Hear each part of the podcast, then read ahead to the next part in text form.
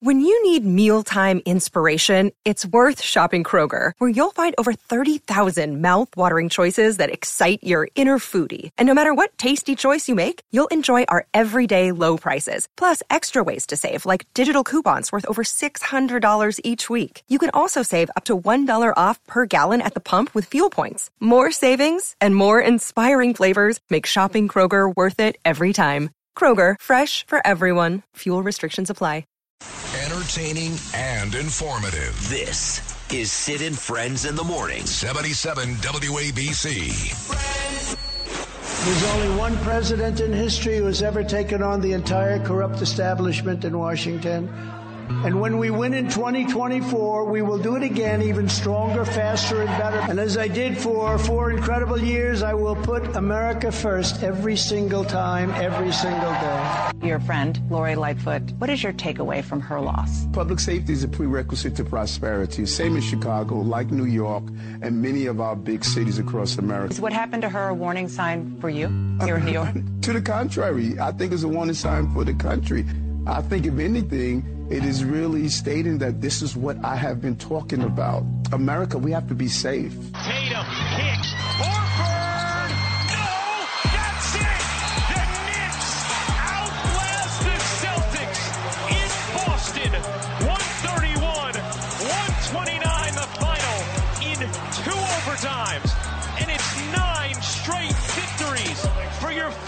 Knicks. I paid my dues time after time. I've done my sentence, but committed no crime. And bad mistakes, I've made a few. I've had my share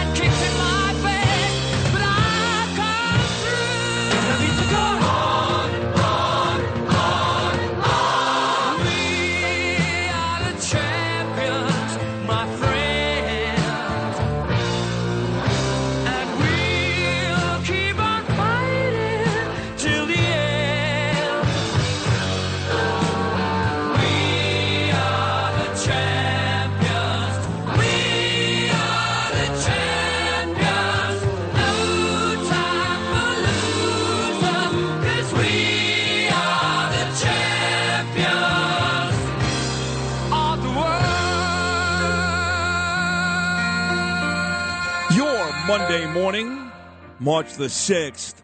So many champions. Queen, we are the champions. So many champions to talk about today. So many. You heard from one right there in the open, President Donald Trump at CPAC on Saturday, which really should just be called the Donald Trump weekend at this point. It's his, it's his convention. Poor Nikki Haley spoke and uh, had to listen to chants of Trump, Trump, Trump for 15 minutes after she was done on Friday. So it's really his convention, but he was a champ on Saturday night. And if God is good to us, he'll be a champ again come election day 2024. But the biggest champ of all that I want to start with on this Monday morning is my beautiful wife, Danielle. She's, um, she's in Japan right now. As I told Noam just moments ago, it's dinner time in Japan, but she has elected her friend Anne from Dubai, who's now run three marathons with Danielle, is there. And they're going to have dinner tonight, uh, celebra- a celebration dinner. But it's kind of late. Danielle's tired. So she's watching the Chris Rock special on Netflix as we speak. And Noam did a very good job of covering the Chris Rock special. Talks an awful lot about Will Smith and Jada Pinkett. We'll get to that today. And then uh, she's going to go to Komodo tomorrow. Kyoto? That's what it is, Kyoto. And then head home tomorrow night back here in the States. She's been gone for eight days now. But she did it. She ran the marathon in Japan. It was uh, two days ago. Don't forget, Japan is a day ahead of us. It's the next day. It's a 14 hour difference. So she has now done it, folks. New York, Boston, Chicago, London, Berlin, and Tokyo. Now, Danielle's done 37 marathons in her lifetime. Many marathons that she's run are not included in what they call the six majors. There are majors in marathon running, just like majors in golf and tennis. Those are the six majors New York, Boston, Chicago, London, Berlin, and Tokyo. She's done Big Sur twice. Very difficult race out in gorgeous California. She's done Fort Lauderdale twice. She's done Miami. She's done Paris. She's done a whole bunch of races that are not part of the major six, 37 marathons in all. But very few runners, a minute percentage, I believe less than 1% of folks that end up running a marathon. You know, I see people that, oh, running the New York City Marathon is great. Congratulations. I ran two half marathons in Fort Lauderdale. The second one, I almost died.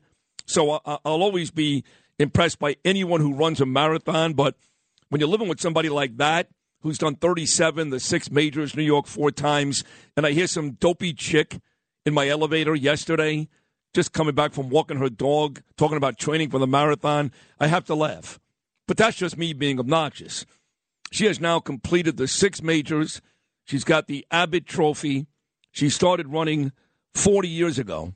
I know you can't believe that because she doesn't even look like she's 40. But now she's completed the dream.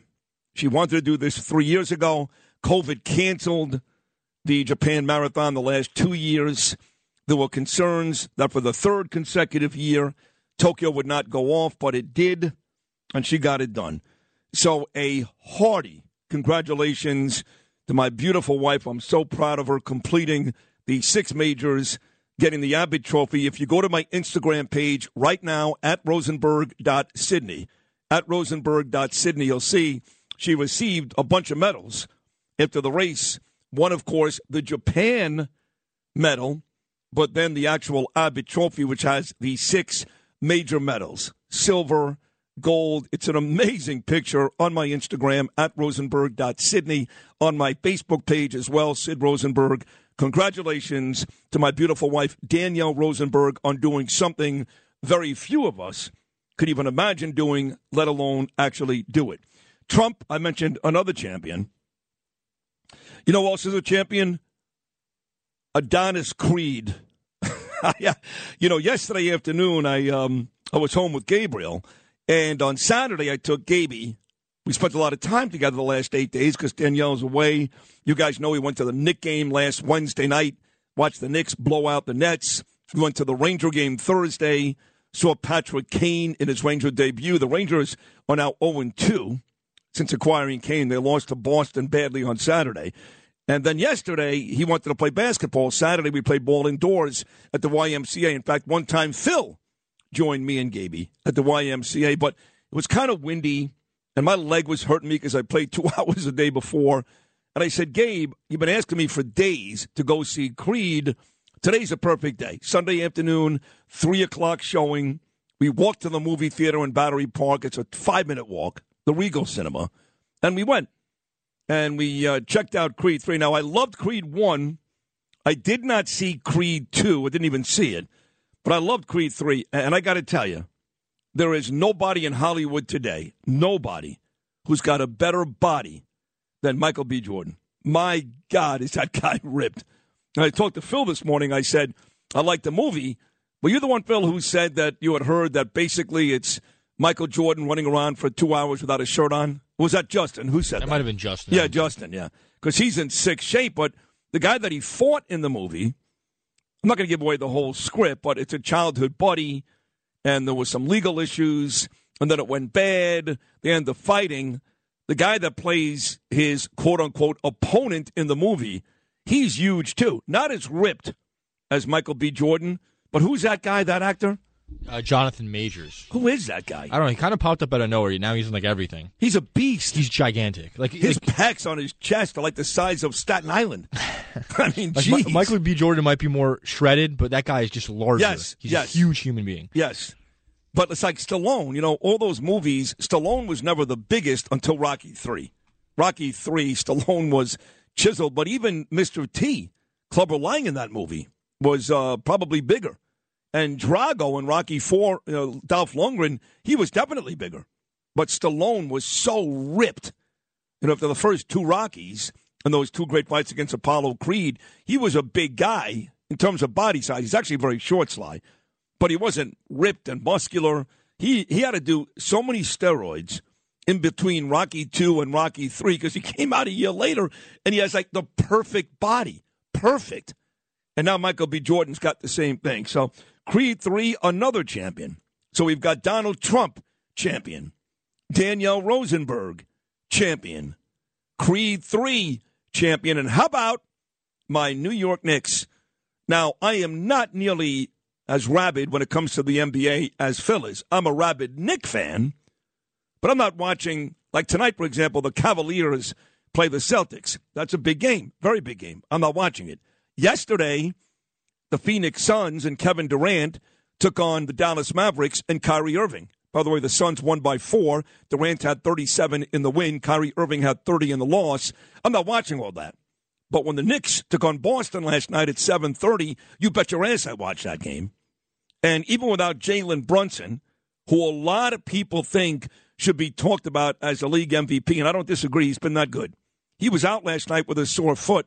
Immanuel Quickley, who I've been saying for weeks, is absolutely the best sixth man in the NBA. And when he's been forced to start for the Knicks, he's averaging 22 points per game. And last night in double overtime, starting for the injured Brunson, Quickley put in 38. And the Knicks won their ninth in a row. They've now 12 games over 500, just one back of the Cavaliers for the fourth spot in the Eastern Conference. And they've beaten the Celtics now three straight times, including two on the road. And I still can't convince Phil, this dummy, that the Knicks are a real contender. He's so stupid and stubborn. He has zero historical reference. He's impressed with some of these guys. This Knick team is so good. They go nine deep. They got two really big guys in Robinson and Hartenstein. And since they acquired Josh Hart, who does all the dirty work, he, he's like the Shane Battier. If you remember the Heat, Shane Battier. Wow, that's a good reference. Luol Deng. Shane Battier. Yeah. Luol Deng for the for the Bulls. The guys that don't have to score 25 a night get all the credit, right? Because the Heat had James Wade and Bosh, and the Bulls had Jordan and Pippen. Those guys, guys like Battier and Deng, that's Josh Hart. And since the Knicks, Lewis, acquired Josh Hart, the record is, you ready for this? No, I'm not ready. 9 and 0. I wasn't ready. 9 and 0. Every win in this nine game win streak, it started the day they got Josh Hart from Portland and reunited Josh Hart with Jalen Brunson after the days together winning a championship for Jay Wright at Villanova. But I still can't convince Phil, Lou. Well, Phil is uh, one Stupid. Of those... Okay, yeah, That's that's what he that's is. one thing. Sure. Yeah, so- Well, maybe he needs more convincing. I guess. Maybe He's they not win ready, 20 like I straight. yeah. yeah. it means right. Well, they're going to get their 10 straight win tomorrow night because the lowly Charlotte Hornets are at the Garden. That's an easy win. So that's 10 straight. And then they go to Sacramento on Thursday. 38 for Quickley, 31 for Randle, and 29 for R.J. Barrett. Nine straight for the Knicks. So a lot of champ talk on this Monday morning. Also, I think um, Justin mentioned this earlier. Got a lady coming on at 925 today. Her name is Angelina Capiello. She's the editor in chief of Preferred Health magazine. Remember, I joked around about a month ago that after gracing the cover twice in my 50s, by the way, of Iron Man magazine and FLG magazine with Joseph Abboud, this will be my third cover. it's not exactly GQ, I get it, or Vogue. It is Preferred Health magazine. But uh, Angelina's coming on at 9:25 today, and the camera crew is arriving at 10:15, and they're going to do a photo shoot right here in the studio. This is really happening. It is really happening. wow. You'll be in it, Lou. You and Phil and Justin and the whole thing. All right. What are we going to be? The before, the after? I don't know. no. I'm thinking about maybe having all of you take your shirts off and uh, be in the shot with me. Although this is supposed to be a healthy magazine. All right. And I'm well, not sure all of you look that healthy with your shirts off. I don't know. Never seen it. No, shirts on or shirts off. Not healthy. yeah. So that's coming up uh, later on today. So it's a very exciting day. Very exciting day on Sid and Friends in the morning. And of course, the lovely, the beautiful Liz Pipko will be back for her second consecutive show. She goes back to Miami tonight. Back to really uh, more than it's really uh, Palm Beach. She her husband Darren works with Donald Trump, and she's with the Trumps all the time.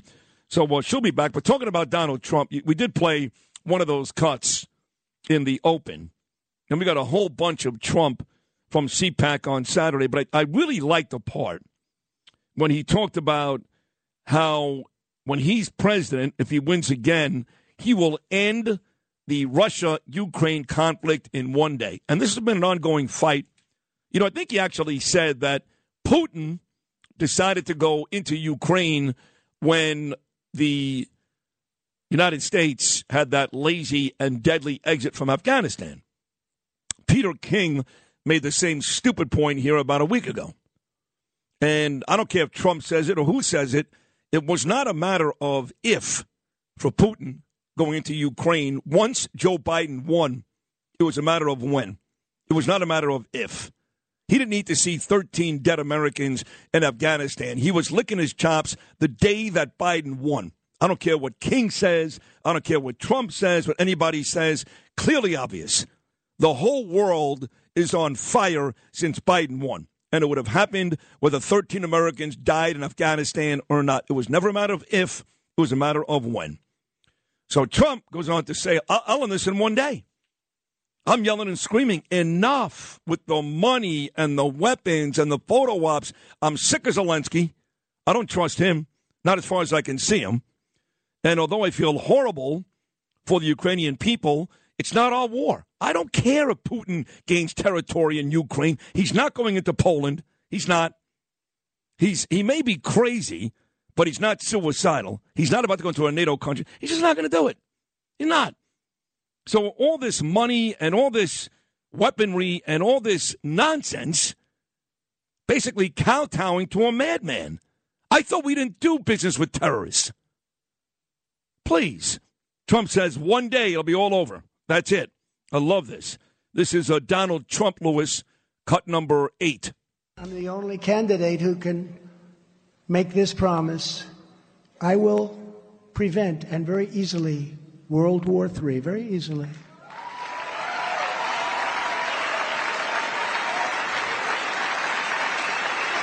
And you're going to have World War III, by the way. You're going to have World War III. If something doesn't happen fast, you're going to have World War III. Before I even arrive at the Oval Office, I will have the disastrous war between Russia and Ukraine settled. It will be settled quickly. Quickly. I will get the problem solved and I will get it solved in rapid order. And it will take me no longer than one day. I know exactly what to say to each of them. I got along with very well with them. I got along very well with Putin, even though I'm the one that ended his pipeline. Remember, they said, Trump is giving a lot to Russia. Really? Putin actually said to me, if you're my friend, I'd hate like hell to see you as my enemy. One more. That's the Russia talk. Let's uh, play cut number three.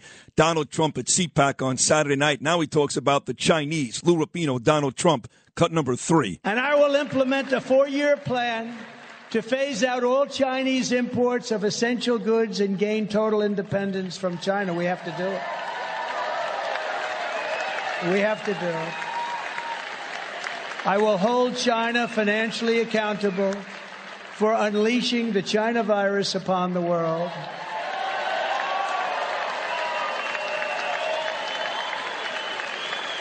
And I will again withdraw from the WHO, which stands for We Hide Outbreaks. We Hide Outbreaks. Boy, he is so right. The WHO, the CDC, all of them. Fakes, phonies, liars, all of them. Donald Trump, champion right there, folks. So once again, my Knickerbockers riding a nine-game winning streak. Adonis Creed, Danielle Rosenberg, and Donald Trump, all champions on the champion edition of and Friends in the Morning. We're champs too. Number one here in New York City. Number one, whether you want to believe it or not, like it or not, we're number one. It's a champion Monday. And Friends in the Morning on Talk Radio 77 WABC.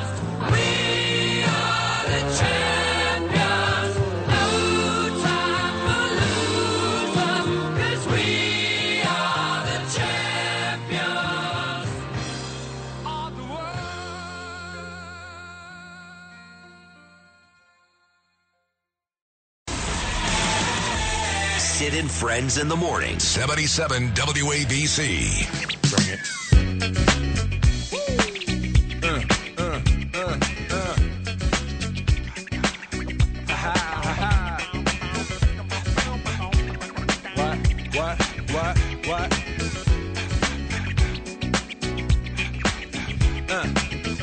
Your mark, ready, set, let's go. Dance floor pro, I know, you know, I go psycho when my new joint hit. Just can't sit, gotta get jiggy with it. That's it, now honey, honey, come ride. DKNY, all up in my eyes. You got a Prada bag with a lot of stuff in it. Give it to your friend, let's spin.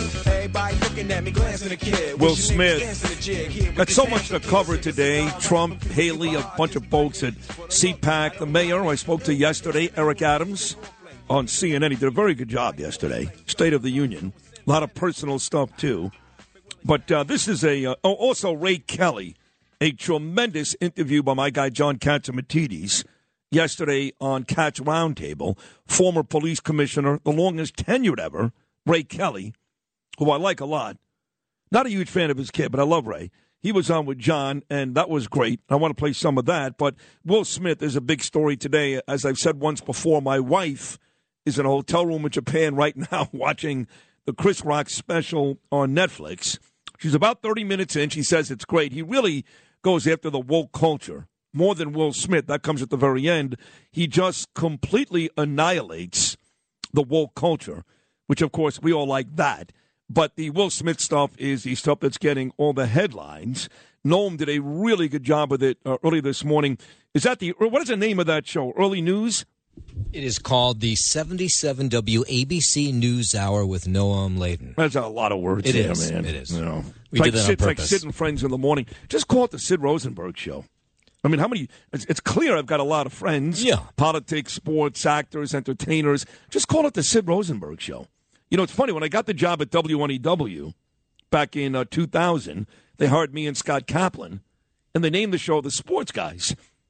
So I remember I went to my boss, Jeremy Coleman, who's at SiriusXM for many years, and I said, you know, when you name the show The Sports Guys, you're basically telling me and my partner that you're going to fire us eventually and just put somebody else in there, and you they, they, the names don't matter. It's the Sports Guys. And he said, oh, stop, you're being silly. Long after me and Scott were both fired, guys like Craig Horton, Richard Neer, Scott Ferrall, all hosted that show, and it was called The Sports Guys. So I don't want to do Sid and Friends. I want it to be the Sid Rosenberg show. Because quite frankly, as good as the other people are, am I arrogant, brash here in saying that the show was clearly me? Is, is, that, is that arrogant? No, I- well, look, I guess they could call it Lou and Friends if they were to push you out, just like they could change the name of my show to 77 WABC News Hour with Lou Rafino. Right. That's what I'm trying to say. It should be the Noam News Hour. Uh, it can you even has pitch a nice alliteration, Yes. Noam News. That's what I thought. When they put your name on it, you start to feel like you own. Now, my name is on it. It is Sid. Right. But the friends part I could do without. But that's fine. You uh, you have no name on yours, so That was your idea. no, it was not my idea. No, I- It I'm- wasn't? no. But I like it. I mean, I, I, I'm okay with it. I'd much rather have the Sid Rosenberg show or Sid in the morning. Fine, change it. I can't do that. Or the Sid Show. How Your about that? show. It's not my show. How about the morning show with No, Sid? John Catsimatidis owns this show. I work for John. I don't own anything. Uh, all right. And I love You're- John and Margot, so then, I don't have the authority to do it. If I had the authority to do stuff here, believe me, a lot of stuff would be different, as you well know. But I don't. So anyway, the uh, the Will Smith this morning. Name one. no, no, I'm not going to. Come on. I already have a million times on the air. It's not like I'm scared to say it. No, I, I just like hearing one or two. I know. Uh, in my show, just a few things I would change, and the station about two or three. Anyway, Noam, tell me, uh, give me the Will Smith uh, stuff. Uh, actually, the Chris Rock stuff. Talking about Will Smith. Yeah, this is the uh, last like 10 minutes of the stand up. This is the only the stuff that we can play because some of it, it's just so many things that have to beep out and when you wouldn't understand what was I, going on. I, I heard Phil trying to cut it up this morning for us. Every other word was the F word. yeah, every or, or other the word. N word. Yeah, right. or the N word. Right. So here's a little bit that I can play. Y'all know what happened to me. Getting smacked by Suge Smith. You know, you know what people say? They always say, uh, words hurt. Anybody that says words hurt has never been punched in the face. That's funny. And believe me, I've been there too. October 2003, I got punched in the face at 8 o'clock in the morning by Bernard McGuirk in front of a lot of people on MSNBC television. We are coming live this morning from my late partner, the great Bernard McGuirk Studios. So I've been there, but I knew it was coming. Unlike Chris Rock, who was surprised punched by Will Smith. What else did he say? And people like, did it hurt? It still hurts. Will Smith played Muhammad Ali in a movie. You think I auditioned for that part? That's a funny line, too. Uh, he also, I guess, went on to really attack Jada Pinkett. We'll get that later. And he said, you know, Will Smith rushing up on stage to punch me in defense of his wife when all she does is kind of publicly cheat on him. That's a bit rough, no? Uh, no. He, he cheated. Uh, she cheated on him with her son's friend. Oh, I mean, it doesn't God. get any more intense than Oh, my that. God. Can you imagine? They've got an open marriage, whatever that is. That is when I guess both both the man and the woman have sex with other people. Right. And uh, the other one is okay with it, which I find to be completely crazy. Yeah, it doesn't work. I mean, it's it's insane. Like I've had friends. I'm not going to name this person, but I had a friend once in Florida, and her and her husband would go to these swingers clubs, and the husband found it really sexy when his wife would go into a, a club with him, and strangers would have sex with her right in front of him. And that's what these swingers clubs do. You go to these clubs, and that's what happens.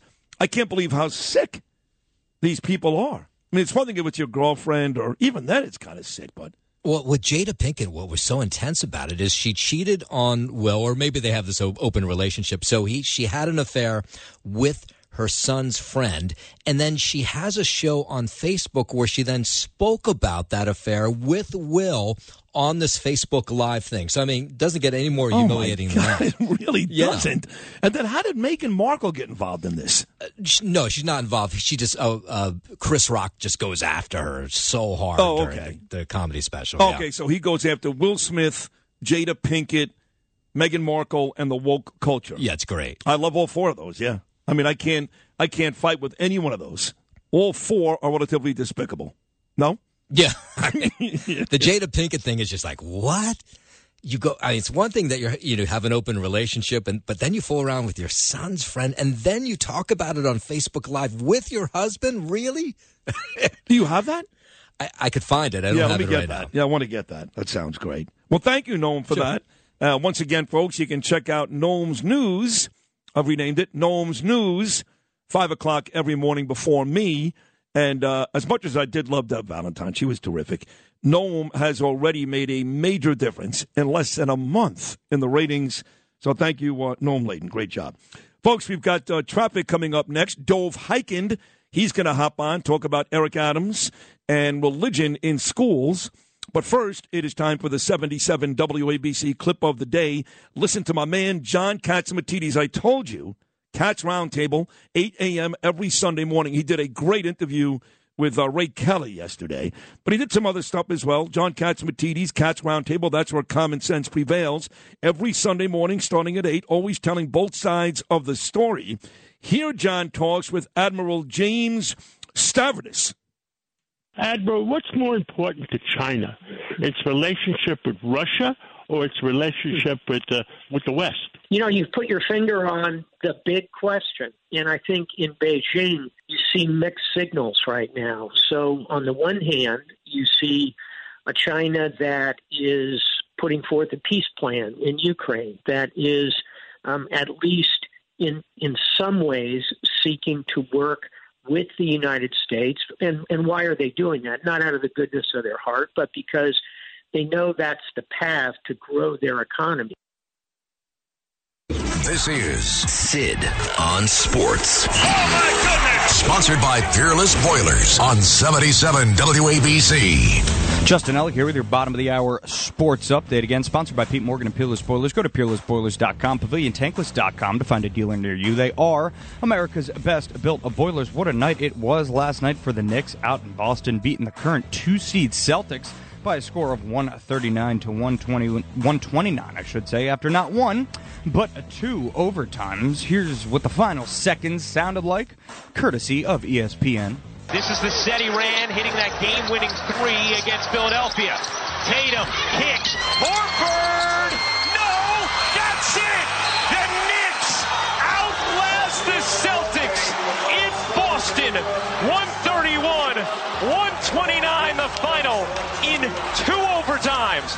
And it's nine straight victories for your father's Knicks. The win does indeed make it nine straight, which is a season high for New York. They'll try and make it double digits when they welcome in the Charlotte Hornets tomorrow night. Sitting just two games back of the Knicks for fifth place in the Eastern Conference is your Brooklyn Nets, who also secured a victory last night in the form of a 102 to 86 whooping of the aforementioned Hornets at home. The win marks Brooklyn's second straight, and they'll try and build on the momentum tomorrow night in Houston when they tip it off with the Rockets on the ice. The Devils needed overtime to take down the Coyotes in Arizona by a score of five to four. The Devs are flirting with the two seed in the Eastern Conference, currently just two points behind the now second place Carolina Hurricanes. They'll try and close the gap tomorrow night at home against the Toronto Maple Leafs. And a quick look at college basketball action yesterday as well. Rutgers falls at home to Northwestern. Final score being 65 to 53. Here was sports again, sponsored by Pete Morgan and Peerless Boilers. Go to peerlessboilers.com, paviliontankless.com to find a dealer near you. They are America's best built boilers. And I'm Justin Ellick on 77 WABC.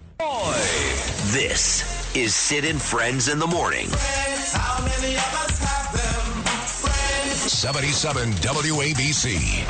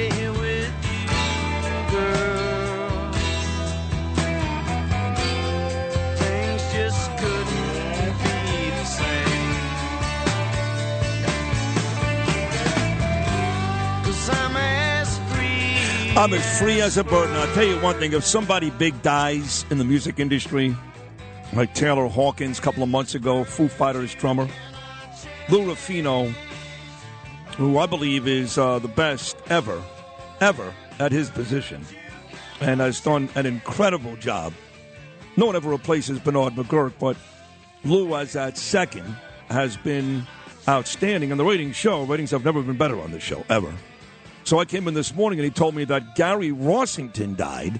And who was that uh, exactly, Lewis? He was the last original member of Lynyrd Skynyrd. So they're all dead. Now, yes, of the original lineup, a couple of the Van Zant brothers, and uh, No relation to Stephen Van Zandt. No, no, they're not related to No. Stephen Van. He survived the plane crash, also. Which plane? Oh, the, plane the Skinner. Right, he died. died. A couple of members, Right. and uh, the manager and the uh, sister, I think, of Yeah. one of them. It Yeah. was Brutal. yeah, it was crazy. It was brutal. So they're all dead. Yeah, but Wow. he's on that. He that's one of his trademark things on um, Freebird. Freebird, the guitar slide. I love that, don't you? Yeah, Yeah. He was a very talented guy. He was seventy one. I think he had heart issues. All the good ones are dying, Lewis. All the good ones are dying. Before we get to uh, Dov Hikind, Elizabeth Pipko is back in studio. She's heading back to Palm Beach uh, later on today.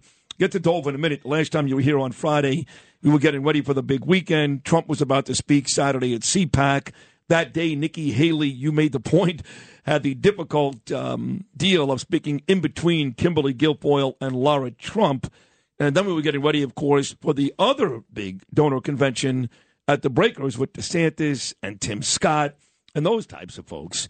Turns out Nikki Haley spoke at both, but you made the point Friday morning. she's in trouble. Speaking in between Trump's two soon-to-be daughter-in-laws, and sure enough, she had to deal with a bunch of Trump hecklers at CPAC on Friday. Yeah, it's it's a very strange situation to be in to have to compete, you know, for attention at some event with the children of the person you're competing with. you Not know? even him; it's the kids. right. Multiple kids. It wasn't one. It was right, three. it was both of them. Oh, three and of them. Don was there too. Junior, Jr. also, right? Mhm. I mean, it, it's they call it CPAC, but at this they must just call it the Trump event. They've been calling it TPAC. Uh, T-Pack. Yeah. That's funny. there you go. And he was great on Saturday, yes? Yes, yes, he was great. Yeah. If he wasn't, would you say so? Yeah, I always do. No, you don't. Always do. yeah. Okay. We'll get back to you. I have lots of discussion with you, including my photo shoot. Because uh, not that long ago, you were on the cover of Harper's Bazaar. You're like a real model. I'm a uh, half-ass model. You're a real model. Should I be nervous this morning? Never, no, no. Never. Okay. All right. We'll see. I am nervous. Here is uh, Dov Hikind. Uh, there was a nice uh, story.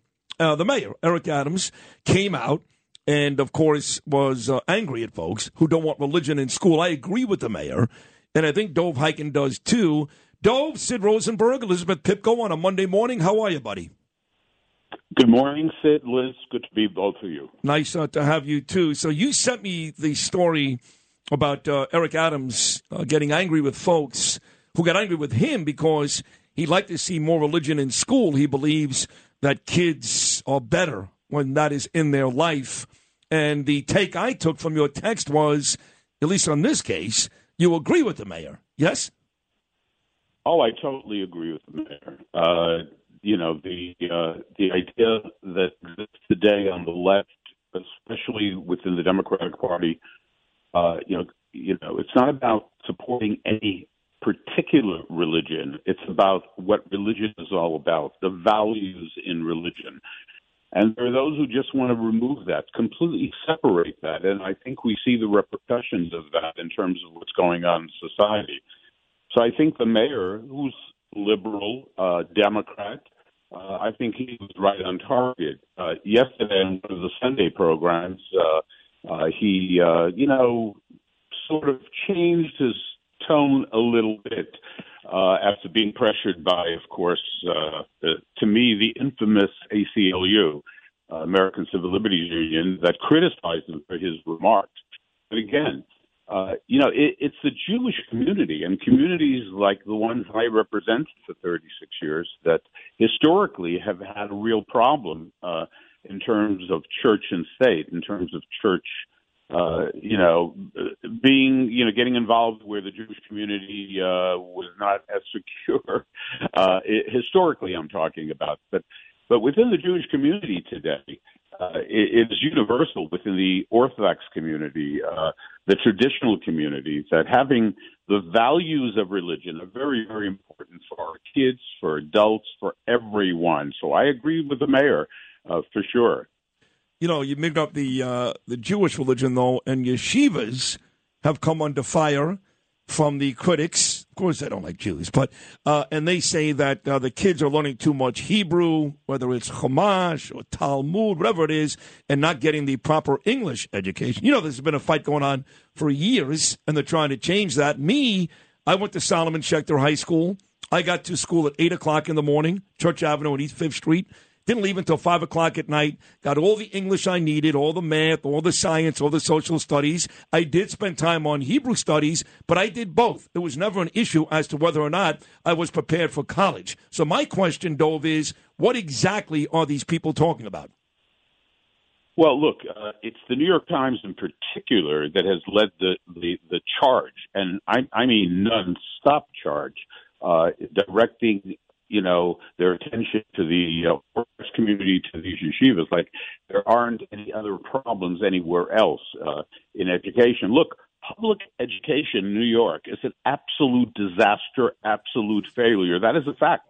The kids in public school, public school, you know, are, are just failing at a rate that is beyond belief. And we spend more money per student in New York than anywhere in the United States, and we're failing. Look, I too uh, said. I went to uh, uh, not Solomon Schechter. I actually went to some Hasidic schools as a kid. That's a long story how I ended up there, but I did. I went to a place called Vizhnitz and Belz. Those are two Hasidic groups. Uh, I was in those schools. I was in Torah Vodaas. And, and let me tell you, uh, you know, we started school education in the Jewish community uh, is the most important thing in the world. Our kids being educated, learning, studying, reading. That's what we're all about. That's what the Jewish people are all about. So all this concentration on trying to stick things down the throats of the Orthodox community of these yeshivas uh, is, uh, is, to me, sort of a veiled, you know, a little bit uh, of uh, about those Jews. You know, those Jews, you know, the identifiably Yeah. uh, people who are Jewish. So, uh, you know, I have a real problem with that. Now, if you would ask me, can certain schools do better than they do? Of course. But isn't that true for the public schools? I mean, to, let us just look at the failure rate within the public school system in New York. It is a disaster. It is an embarrassment. But we don't want to concentrate on that. Why? Why are kids failing in the public schools? No. How many articles? Uh, uh, how many articles have there been in the New York Times? Page one over the past year or two. The ones against the Orthodox community, the Haredi schools, it's nonstop. I mean, there was another one. I, I believe it was yesterday. It's nonstop. So there is an agenda. There is no question. Do we do we all need to do better? Yes, of course. I'll tell you too. Not just uh, the Jewish schools is it nonstop. The critique, as you mentioned, Dov, uh, predominantly in the New York Times. But the Jewish attacks haven't stopped. I mean, you're on at this point just about every two weeks because there's another horrible anti Semitic attack somewhere in this city, mostly in this city, but all across the country. And they're not slowing down. I know the mayor did speak about it. The police commissioner, Sewell, she spoke about it. The mayor even went to a conference in Greece to try to figure out with world leaders how to stop anti Semitism. But it's not slowing down, not even a little. Yeah. By the way, Sid, did he figure it out in Greece? What do you mean? I mean, He didn't figure it He out, went no. all the way to Greece to figure it out to get ideas. Did, did he figure it out? No, I don't think Uh, he did. we- No. It's, like- it's the best kept secret. Uh, you know, like he went to Greece, okay, came back with a plan. Is there a plan? Is there an approach to deal with the problem, as you point out, Sid? And and God bless you, and and and really for for being there for everyone, for all people, and for for the Jewish people. You know, you are a proud Jew, and I love you for that. Uh, Thank you. That's who you are. Your heart, your soul, everything. But look, attacks upon the Jewish people, nationwide, worldwide. Again, it's like nonstop. Most people don't follow it. I do, and it's like just attack a Jew. We just had a we just had some good news. We had a guy, this guy Masood, uh, just got sentenced on Friday. This is like an exceptional thing. We talk about no consequences for Jew hatred. We just had a guy get sentenced to 18 months in prison. That that should be headlines in every single newspaper because it never happens. You attach Jews, no consequences. What happened here in this case? How did that happen? How did anyone get 18 months for beating up on Jews? It was, the reason is it became a federal case, a civil rights case. Thank God, because if the case is happening in Manhattan with D.A. Bragg or many other DAs in New York, nothing happens. Nothing happens. You get slapped on the wrist, if even then. But we finally got this guy Masood, who admitted in he admitted that he was directing people. You got to hear this. This is amazing. He was directing people to beat up on Jews, but this is what he said: "Don't say dirty Jew. You got to stay away from the word Jew. Just call them a Zionist, because if you say Jew, then it is a uh, then you move into an area where it is a racist attack. A hate I mean, This is what the guy was doing. He was instru- right. He was instructing the bad guys who were going to beat up on Jews. Don't use the word Jew. You know, we and then he said we all we hate Jews. Unbelievable. Well, um, good for him. I'm glad he got the 18 months. It's always great catching up with you, Dov Hikind. You too are not just a, a great Jew, but a great man. I love you to pieces. Thank you for hopping on on this Monday morning. Stay safe. We'll talk again very soon, buddy. Thank you. Thank you. Good being with you, Liz. Thank you, Dov Hikind. We, uh, not- he was great. Little bit of a phone issue. I don't know if that's him or the station. I know the station's having some issues. And I've got I got Curtis Sliwa. He's live in studio. That's fine. Uh, obviously, Liz is live in studio. That's fine. But we've got Rich Lowry and Alan Dershowitz on the phones, and uh, can't be like that. So you'll have to figure it out. We'll figure it out. Yeah. Oh, we won't. Or You're right. Sid and friends. What do you Right, want? you got a photo shoot coming up. You got a lot Yeah, going that's on. true. I do have a photo shoot coming up. You um, you're a very Jewish person. You told us on very Jewish, like you even like observe Shabbos. Like I couldn't believe when I heard this on Friday, but I don't believe that uh, down in Florida, where you live, not far from the Trump compound, that you guys have nearly the amount of issues we have with Jews here in New York City. Do you? I don't think so. I also think it's just a different situation. We don't walk outside on the street as much. Everyone's in a car, so there aren't as many opportunities for. But they have, they have to walk to shul on Saturday in Right. Miami. They uh, do. They do, and they're not getting beat up at the rate they are here in New York, are they? Uh, thank God, no, not as many people. You know why? Because Ron DeSantis is a great governor, and that's why he's going to be a great president, right? Yep. Sure.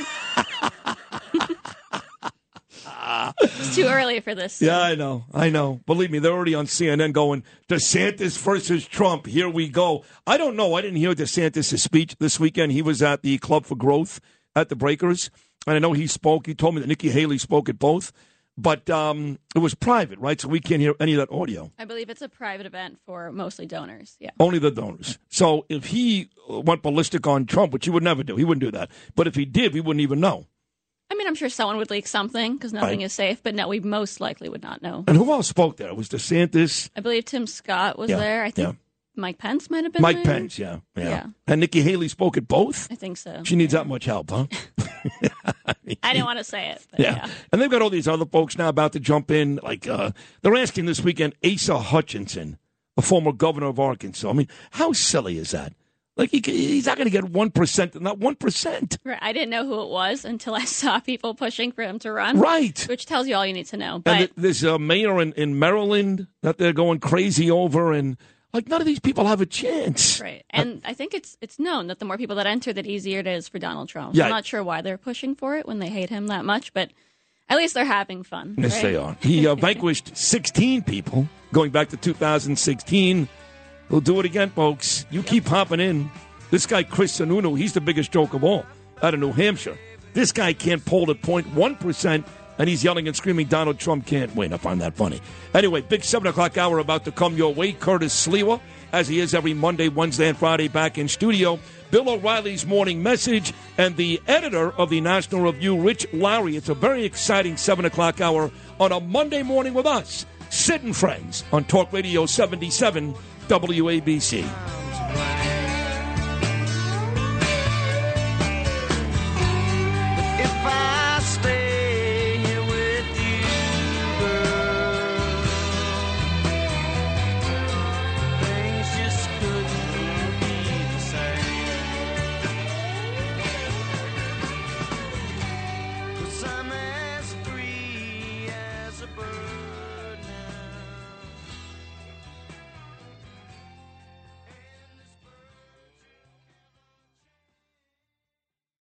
With crime running rampant in New York, you need to keep yourself and your family safe. Obtaining your concealed carry firearm licenses can be difficult and time consuming. That's where myfirstpistol.com comes in. They'll help you secure your concealed carry license. If you're looking for a pistol, premise, rifle, or shotgun license, call 347 559 7052. 347 559 7052. You must have a valid firearm license issued by the NYPD to purchase, possess, or shoot a handgun or pistol in NYC.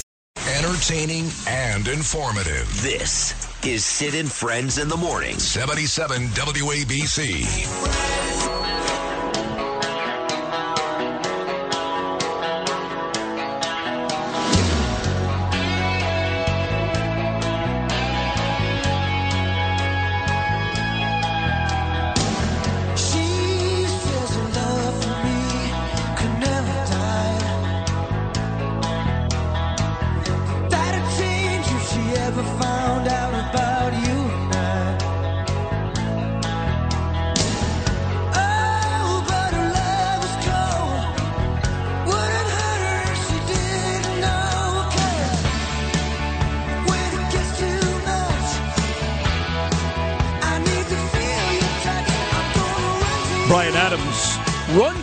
At 7.07 on your Monday morning. This goes out to my beautiful wife, Danielle Rosenberg, as we are speaking, watching the Chris Rock special on Netflix in a hotel room in Tokyo, Japan.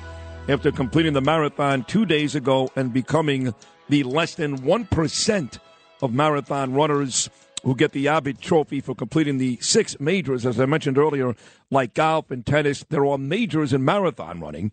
There are six of them New York, Boston, Chicago, London, Berlin, and Tokyo. And Danielle has done all six, 37 marathons in all, and uh, can now retire. She won't. I'm sure she'll still do one or two marathons a year, but she now has the Abbott Trophy.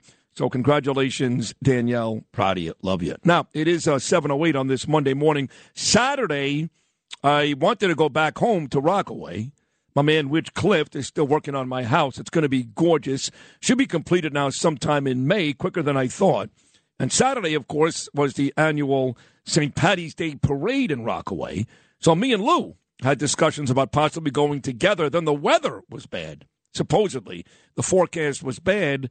So Gabe and I decided not to make the trip because Danielle's not here to drive us into Queens. So I live in Belle Harbor. I wasn't there. Louis lives in Rockaway. He wasn't there. But guess who was there? The mayor, Eric Adams. Oh, oh, oh, you meant you. Oh, you. Oh, oh, Curtis I was there too. dominated that parade. I, I went up and down three times before I had to come back here and join Anthony Weiner. Three times up and down. I'm looking for you. I'm banging on a door. I'm not going to say where. Yeah. Uh, I happen to know you lived there. I, I know that now. I didn't know you knew exactly where my house was Oh, until you everybody, texted everybody me. On, ratted you out. you texted me on Saturday, and what was my exact quote to you? Mm. If you dare, I will kill you. That was a threat, and Yeah, that was a threat. That yeah. was from the days of Murder Incorporated, Lepke and Gurrah, when the Jews were the toughest. But come on, now you're accountants, you know, come on. But anyway, so I'm banging on the door, and the cop goes, what, "What's the problem?" I say, uh, "This is the house of uh, the former mayor Abraham Beame. I wanted to see if his ghost was here to bring him out here for the parade because he lived funny. in Neponset. He did, yeah, in Neponset." which is about uh, uh, about seven blocks from That's me. it. I mean, yeah, go, you know, on your way to Riis Park there, where you Yeah. used to hang out, I used to hang out and say Bay One. Wow, they're all new. Bay Two. Guys are rolling out their tar paper here. This is the gay beach. What happened out there in Riis Park? Yeah, the uh, uh, what's his name? Joe Murray, my dear friend, the great attorney. He lives in Neponset. No, he's not. What not a great not? attorney. I know, I know He's a something about great your very attorney. dear Yes, friend who happened to represent a guy who filled my lower intestines with five hollow point bullets. Well, let me just say this to you. You know how much I love you. You're on the show three times a week. I give you the deserved credit for helping getting me back to New York, and I really do care about you personally. But you deserved every bullet you got in your stomach that day. In fact, almost every day you say something that is deserved of you getting Let me shot tell you something about your attorney friend. He, he actually sprung Michael Yannotti. He's out there to try to finish the job. Hey, Iannotti, why don't you go for some target practice? You tried to shoot me in the head, and you missed. no, no, they, they, no, they wanted you to suffer. They didn't want you to die. Oh, really? You know who else lives right over there? Another good friend of yours. Talking about uh, my friend, the mayor, who I did congratulate yesterday after a great appearance on CNN yesterday morning. For what? What? Prairie Oh, he was great. He was great. Wait, wait, But- wait, hold, hold on. You remember that famous scene in Cheech and Chong? Class! Class! You mean to tell me you're going to get teachers from the Union of Failed Teachers, right, to actually do a prayer in school? They don't do the national anthem, the Pledge of Allegiance. Have you ever been into a homeroom classroom? It is total chaos. Uh, what, students, we're going to do a prayer now. F you, I ain't doing nothing. Okay, fine. Okay, Maybe that that'll gonna- happen. Dov Hikind. That doesn't mean you What don't try. think? What does he think? You're at Solomon Schechter. oh, we're going to daven. We're going to read Torah, Talmud. that don't happen in the public schools. It's the blackboard jungle. They bring in their nines. I can just see this. We're going to say a prayer. Oh, okay. I won't bring my nine millimeter in with my two You, clips in you my have to pack. start somewhere. Not every one of those kids has a gun. Some of those kids are good kids. Some are on the fence, and religion only helps. So he Oh, was really? great. Uh, I'll tell you what. Yeah. I'll tell you what, because you've decided that that's the case, Mm-hmm. we're going to enroll Gabe when he's of high school age in Far Rockaway. He's going to be a seahorse. Far Rockaway!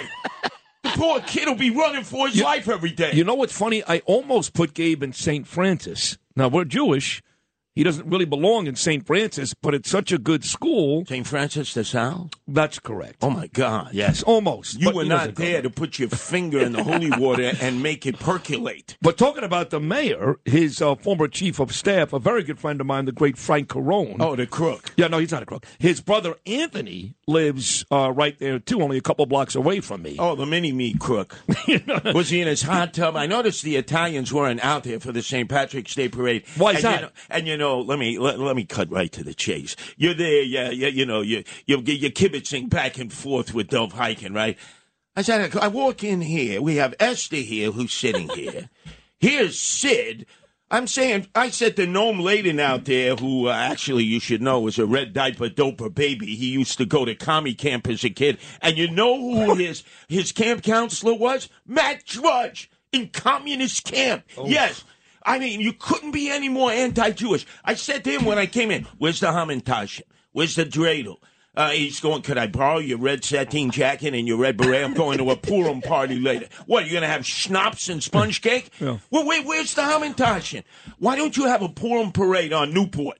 Why don't you say, hey, you had your St. Patrick's Day parade. We're going to have our Purim parade in honor of one of the worst mayors of all time, the little Jewish Nebuchadnezzar Schmendrick, Abe Beame, huh? We could do that. There's actually a really huge shul, as you know, on um, I want to say one one twenty something.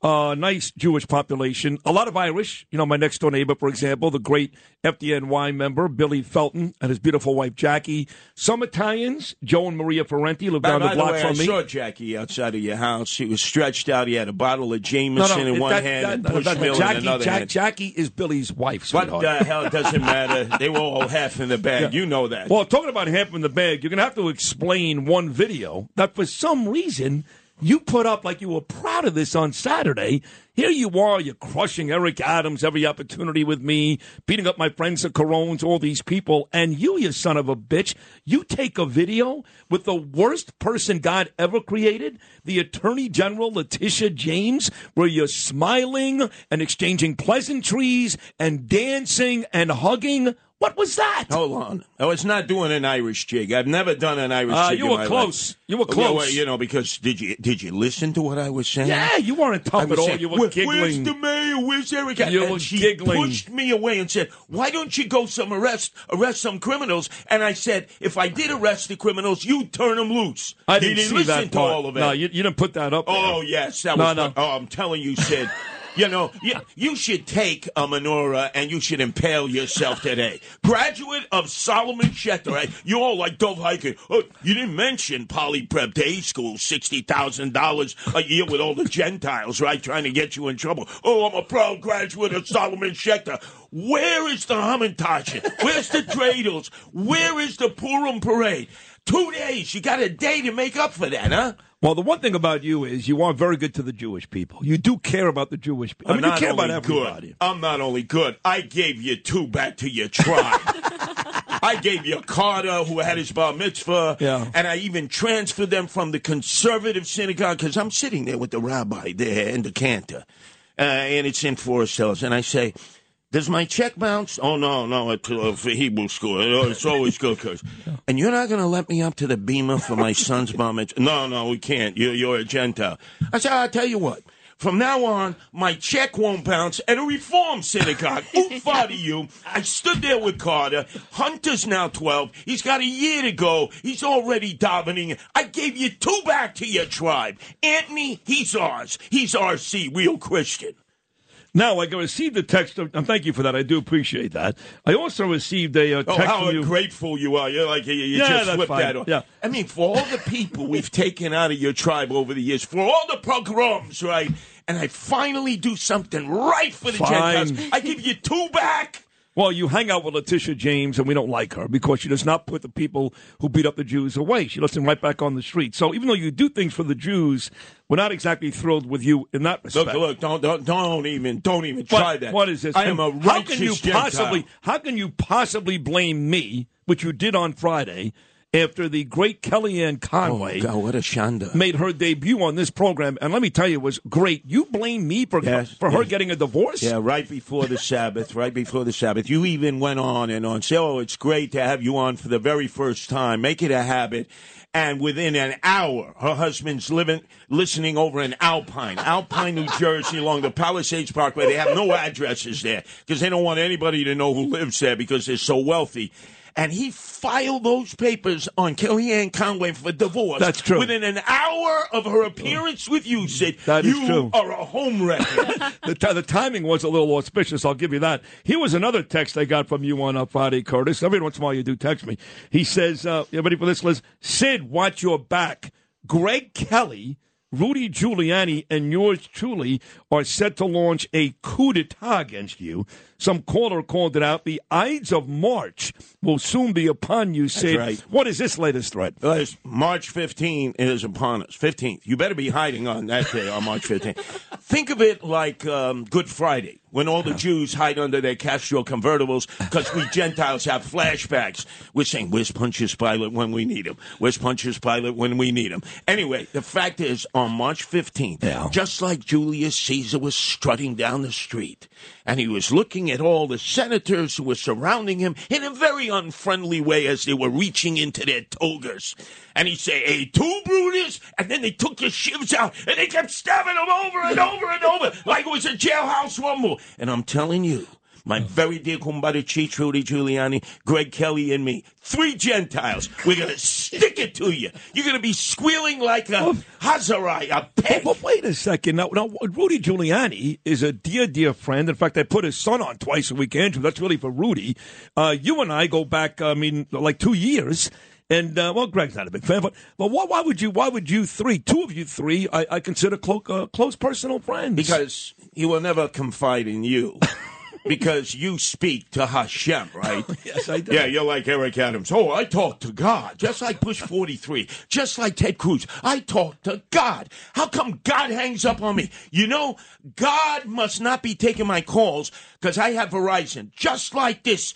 This phone system here, I want to go out and strangle Verizon. What the hell is this? I'm listening to Dov Hikind. I, I'm saying, does he have an Obama flip phone? No. Dove has a good phone. I've seen him before do interviews internationally all over the world. And we have Mr. Verizon here who's killing us. I'll tell you what, Sid, when I finish here, I'm going to get the piano wire. I'm going to roam the streets. I'm going to find the first Verizon installer, and I'm going to slit his throat because how could you not have a phone system working at the number one news talk station in the nation, WABC? I'm glad you said it. This uh, may have very well been, and I mean this. I say this a lot. I know I do.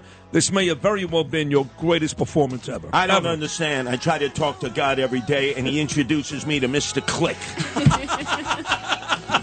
Keep it right here, folks. Bill O'Reilly's morning message on which Larry this hour, Alan Dershowitz next hour, and the editor in chief of Preferred Health Magazine. I've got a photo shoot coming up later on today in the nine o'clock hour. That was the brilliant Curtis Sliwa, noon to one every weekday afternoon, all weekend long. The icon, the legend himself, the great Curtis Sliwa. More with me, Sid Rosenberg, and Liz Pipko on the Monday edition of Sid and Friends in the morning. But for some more, Bryan Adams.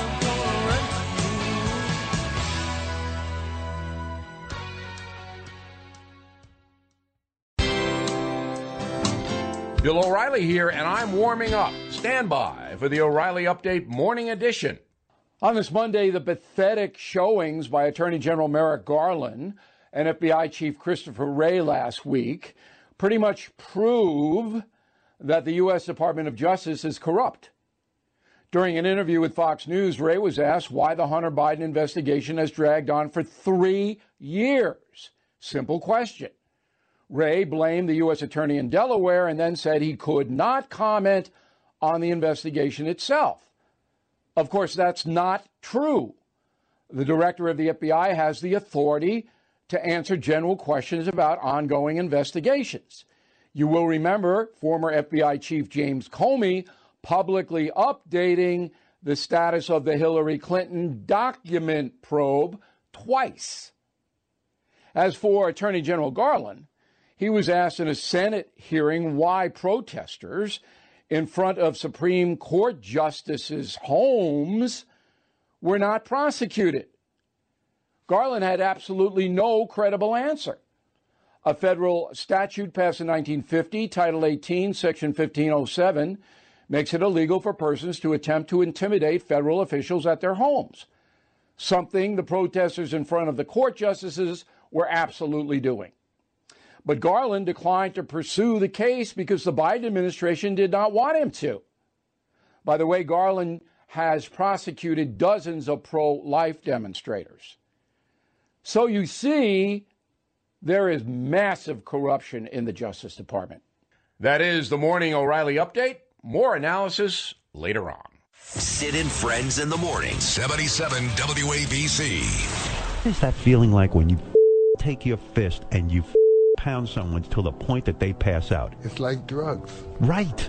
It's like drugs. It gives you everything you want. Yes. But it takes back so much more in return. What does it take back? Everything. You Your get- soul. Yeah, your spirit, your soul. How do you, think about it? how do you? I want to, to take people's nose and stick it in their brain. How do you want to do that if you're a humanitarian? How do you want to do that to another human being? Because you want to kill them, right? Well, that's back then, yeah. Right. yeah, that's back then. But I guess no, I don't want to hurt any anybody no more like that.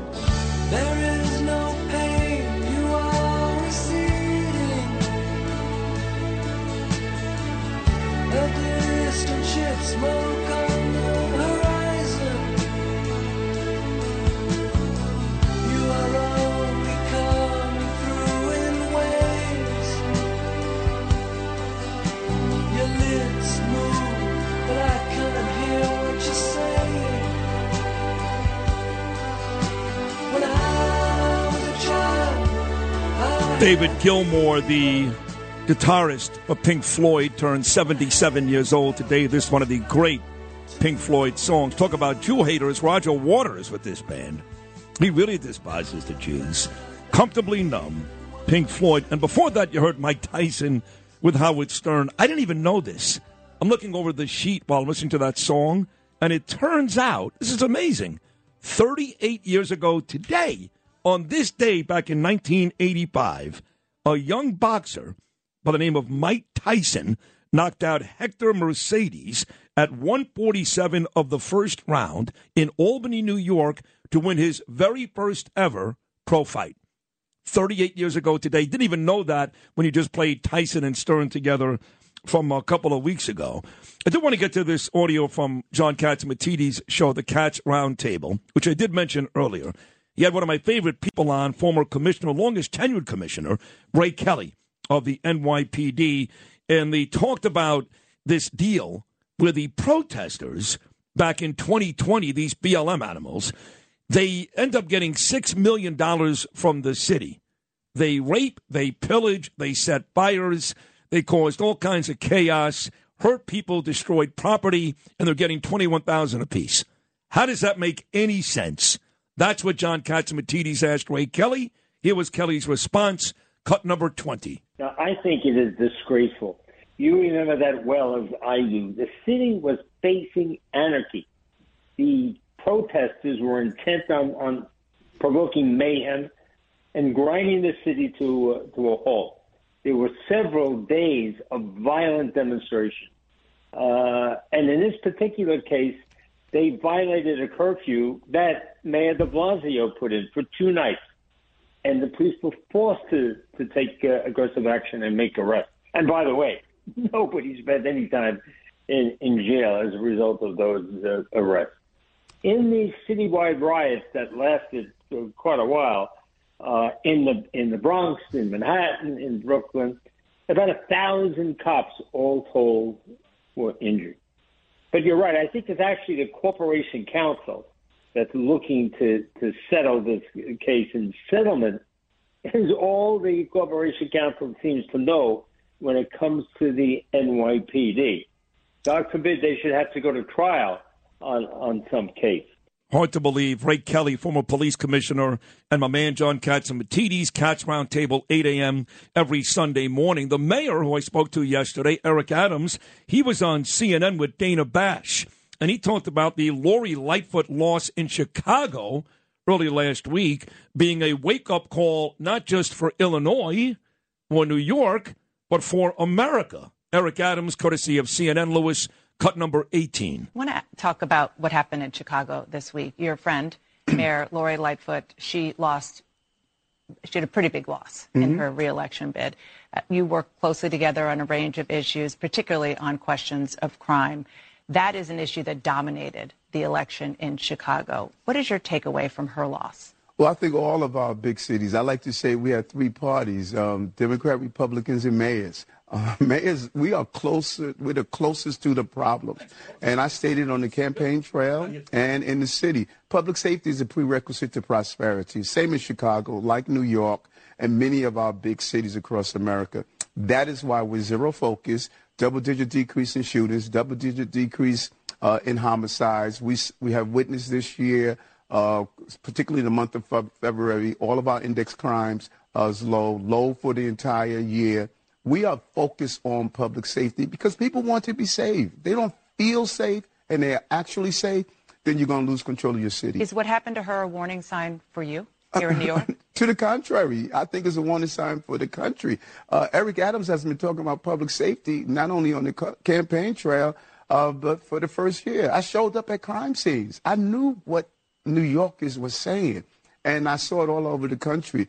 I think, if anything, it is really stating that this is what I have been talking about. America, we have to be safe. That's uh, Mayor Eric Adams. So I've got this company I do commercials for, Global Security Group. And these guys train like DEA guys, FBI guys, SWAT teams, military units, the finest cops. These guys are the real deal. And uh, they actually offered me training, free training, 16 hours, because now, thanks to the Supreme Court, it is legal to carry a concealed weapons permit in New York City. So I look over at Liz sitting across from me, the lovely Liz Pipko, and uh, she's one of these people who you think you know, but you just don't. And uh, I mentioned guns, and she goes, guns. I got nine of them. Is that, is that right, nine? I think in the house, approximately nine. All right, so, so why do you have nine guns? I would say it's a combination of things. Let's just say I'm not some crazy gun enthusiast or anything, but when you realize that no one's out there to protect you except yourself, you have to take matters into your own hands. And I'm 115 pounds. There's only so much damage I can do with my little bony well, that's arms. true. Right, but you got your husband, Darren's got it. Oh, he's not really tough, actually. He's a nice Jewish kid. He's Italian, but he's really Jewish. Um, he said there's no one out there to protect you. And what's sad about that is that's true. We've got the finest police department in the world here in New York. But these guys have been so castrated. I mean, I got an attorney friend, Joe Tacopina, who I love to death, and all he yells about is when a cop puts somebody in a chokehold. I don't care what they do to these perps. Put them in a chokehold, choke them, hit them with a freaking bat. They're the bad guys. I don't, I, don't, I don't want to hear that maybe once in a while some innocent guy gets taken out. Eric Garner died because he was 6,000 pounds, not because they put him in a chokehold. So you're right. We have cops out there, but they've been castrated. Now we're forced to defend ourselves. So the question to you, Liz, is you've got nine guns. You're 115 pounds. You're a model. You're beautiful. Uh, but you don't seem like the type that know how to fire a gun. You rolled your eyes. um, yeah, I mean, I'm not the type of person to have a gun in the house and not know how to use it either. You know, um, when I lived in New York when I was younger, I took kickboxing classes for like seven years. Kickboxing? I wanted to be able to beat the crap out of someone. And Did you actually win ever? Quite a few times. The guys let you win. Let's be honest. When my- that's not that's not chauvinistic. I'm being serious. I mean, you're, you're, dim- you're diminutive. You're, you're kind of you're small. You're not you're not big and bulky. You're not like a, a but female I'm boxer. crazy. You are So, crazy. Yeah. When my husband met me, I had a like a giant black bruise on my knee, And when I told him it was uh, that I got it on someone's skull, I think that's what he fell in love. Yeah. Yeah, it's Well, you know, there's, there's three types of strength. There's brute strength, Mhm. there's old man strength, and there's tard strength. I've got all three, by the way. but you clearly have one of those, the, the last one, which is crazy strength. That, that's me. So now you showed me you actually do have a carry permit in the state of Florida. I How do you get that? Um, just some paperwork. It's not that complicated. I can only assume how much worse it is to do it in New York. I've actually never carried. I have the have uh, the permit. I've never done it. Yeah. Did you have to take like uh, in New York? It's 16 hours of weekend classes. They've offered it to me. It just seems like a lot of work. It's it's a great deal. Did you do that in Florida? What'd you have to do down there? Or? Yeah, it's um I don't think 16 hours, but Yeah. it's about like a 5-hour class and then maybe like 20 minutes in the range. You have to show them that you know what you're doing, but I'd already been in the range for years. I used to shoot in Jersey when I was younger, so I I knew what I was doing. What do you mean you used to shoot in Jersey when you were younger? What, what's going on with you? There's a really great place called Gun for Hire. Check it out if you don't know it. But yeah, I Who took you there? Myself, my brother and I, you know, you have to you have to know that if something happens to your family, you'll be able to take care of them, you know? So if somebody breaks into your house, God forbid, God forbid, God forbid. down in Florida, Mhm. there's no way that person walks out. So you got nine guns, and you know how to fire every one. What, like what kind of dipper you have? Like a nine millimeter? What kind of guns? You, oh, you want to share that? It's up to you. I, I have a few different different things in But- the family. And you know how to fire every single one. Yes. I Every do. one of them. Okay. Yes. But Now- obviously that's last resort. Last course. resort, right? Now, what happens if you get in a fight with your husband, Darren? Aren't you afraid that at some point somebody may use something in the cabinet, or, or that you guys don't get that crazy? Like me and Danielle, somebody's going to die. Oh, I you- promise you. you Yeah, two yeah, should not have guns. Yeah, someone's going to have No. a die, right? But No, no, yeah, right. no. Lou's right. I, I think my mouth honestly it would kill Darren. Like would hurt Darren more than any gun. yeah, I can't believe you. You have a big. I can't believe that about you. You seem so sweet when you're here in the I, studio. I seem very yeah, sweet, but yeah. you're not really like that. No. You're a maniac, and you fire I'm guns. angry- when I'm angry, I'm quite the man. How often are you angry? Like 98 percent of the time. She's got the crazy strength. Oh, then. That's, that's all. Oh my God. then why are you acting so surprised that she's got nine guns? and she knows how to fire. I know. of I'm not. It's just. It's unbelievable. It's great. I mean, it's a good thing. Yeah, good for take her. it. Yeah. So you're all for the Second Amendment, obviously. I mean, but but you, but you actually said she goes in one breath. I'm not really big on guns, and then she's got like more weaponry than David Koresh. I, I don't understand. I could be both. I, I think it's it's knowing what you're doing. I think a lot of people don't take things very seriously. It's also knowing it's literally the last, last, last resort. I also live in a house with two other people. It's not like I have Right, nine right. guns to myself, but I, I just think it's about knowing why the Second Amendment exists. Yeah. But also knowing what not to do. What happens when you and Darren have kids? Are you worried about what are the little kids? I mean, are they locked up in a place or they're I, locked up? I'm crazy, but I'm not that crazy. Okay. So don't worry. All right. All right. I'm dying to see this.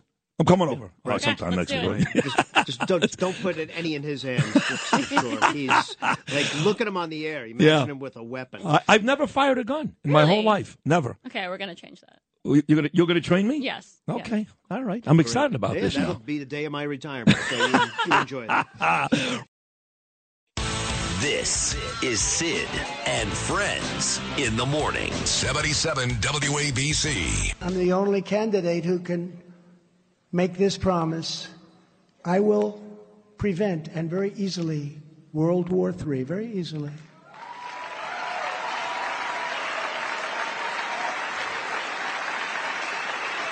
And you're going to have World War III, by the way. You're going to have World War III. If something doesn't happen fast, you're going to have World War III. Before I even arrive at the Oval Office, I will have the disastrous war between Russia and Ukraine settled. It will be settled quickly. Quickly. I will get the problem solved and I will get it solved in rapid order. And it will take me no longer than one day. I know exactly what to say to each of them. I got along with very well with them. I got along very well with Putin, even though I'm the one that ended his pipeline. Remember, they said Trump is giving a lot to Russia. Really? Putin actually said to me, "If you're my friend, I'd hate like hell to see you as my enemy."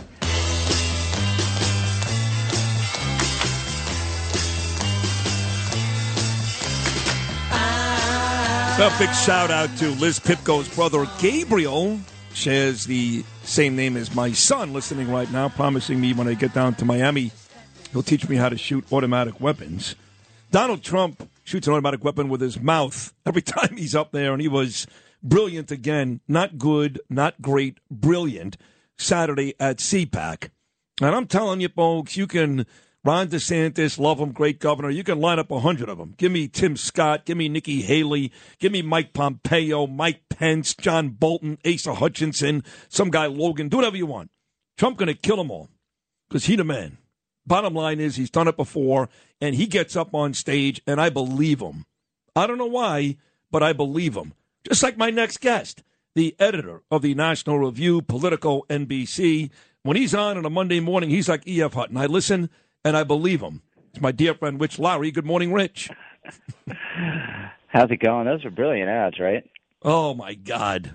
Oh my God! Did you watch the whole? Madison Avenue came up with that should have made a pretty penny.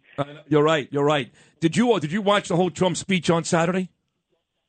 No, I've I've just seen uh, seen seen the coverage and and parts of it, but you know, whoops, sorry, I dropped my phone. He is um he's a fantastic performer. There's no doubt about it. And and the message is going to be. We talked a couple of weeks ago with Andrew. You know what, what's what's a good message for him? And I set the record, and he did some of that. But what I didn't ex- expect, and I think could work for his purposes, is I'm more mega than ever.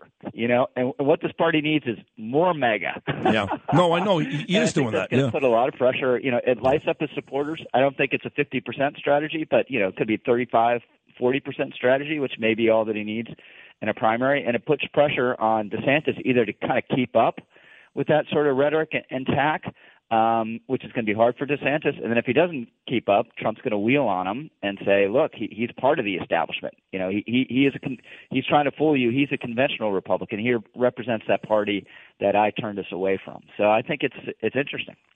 Also interesting is that the uh, the weekend gets splintered between these two major events. The as Liz Pipko told me earlier, the T PAC, which is Trump PAC, C PAC, and that uh, Growth Club in uh, at the Breakers in Palm Beach, where Tim Scott was and Mike Pence and Ron DeSantis. I mean, ideally, you'd like to see all of them in one place. Nikki Haley actually spoke at both because she needs all the help she can get. But ideally, you'd like to see them both in the same place. So we heard Trump. DeSantis speaks at a private club. We don't hear him, but you know that DeSantis would never rail against Trump. But eventually, Rich Lowry, he may have to because that's going to be Trump's way of doing business. And eventually, Ron DeSantis will have to fight back.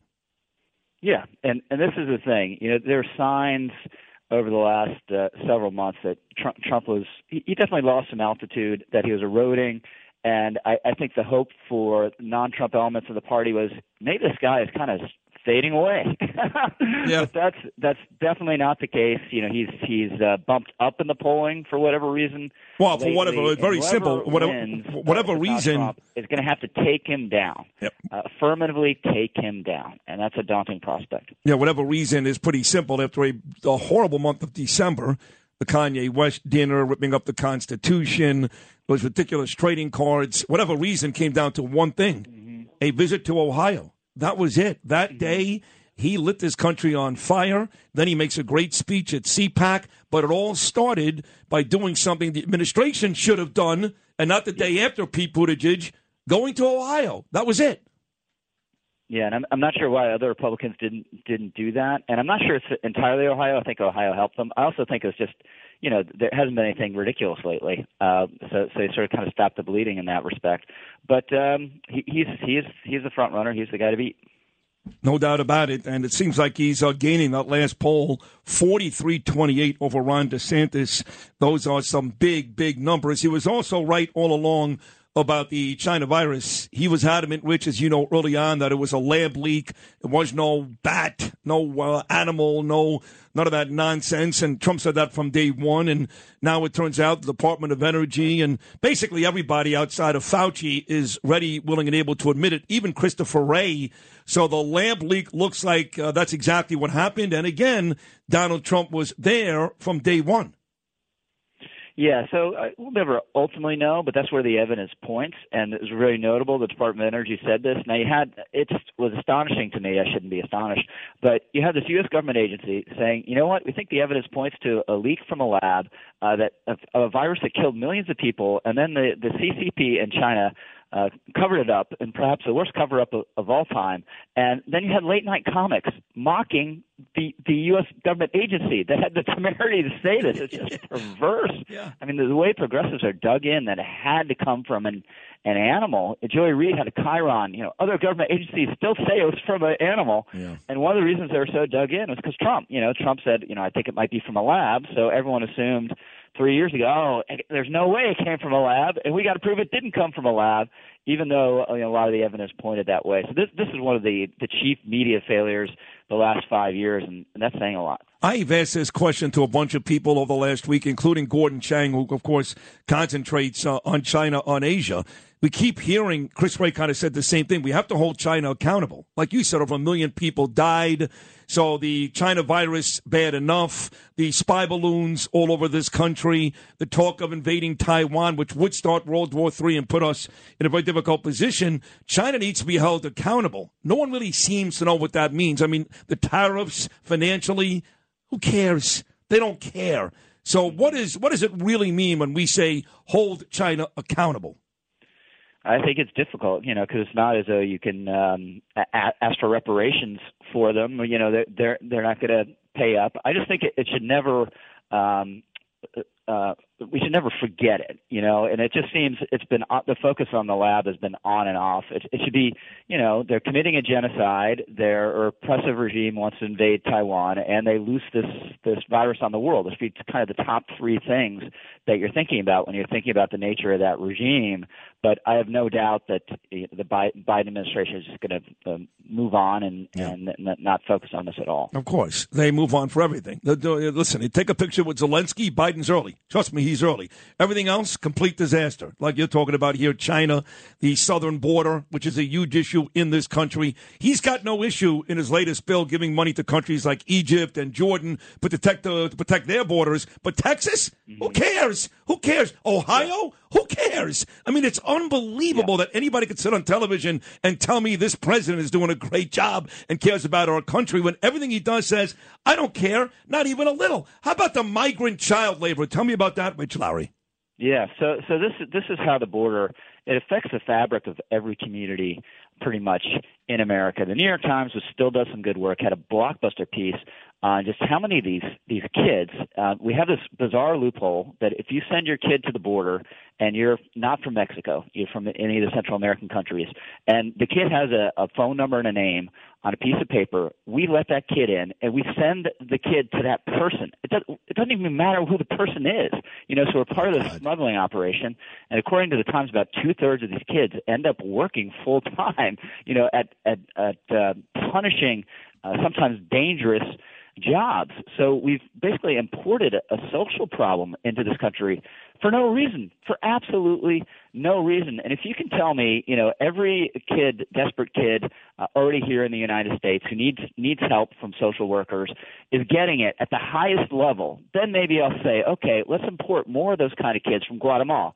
Otherwise, it's just a it's a disaster, and um, it uh, it's bad for the kids. Obviously, it's corrupting for the uh, the the companies that are violating the laws to use these kids. It's demoralizing for everyone who knows this is happening but can't stop it. It's just bad for society generally, and and that's that's what's happening. The border crisis does not stop at the border. I want to talk about uh, some of our cities and we'll wrap it up. Lori Lightfoot lost in Chicago last week, and she said, I lost because I'm black. I would say she only won because she's black. Then she did the job. She was so horrible. That's why she lost. Then you got a guy named Shamann Walton, and he works in San Francisco. And he says that deporting fentanyl dealers violates sanctuary city policies, basically says the fentanyl crisis is racist. What is going on in this country with some of these black leaders who let all these things go on, murders in Chicago, fentanyl across the, the, the, whole country, and blame all of this on racism. How are we allowing that to happen? How? Yeah. Yeah, well, it, the Chicago thing was heartening. You know, there are two sides of the ledger. One is how insane these people are. Two is that the fact that there's a backlash to it, at least to to some extent. Not not to the extent there should be. Um, Chicago needs its Rudy Giuliani, right? I mean, it it is it, it's the worst. Uh, uh, uh, city in terms of violent crime, major city in, in the country, and she ran.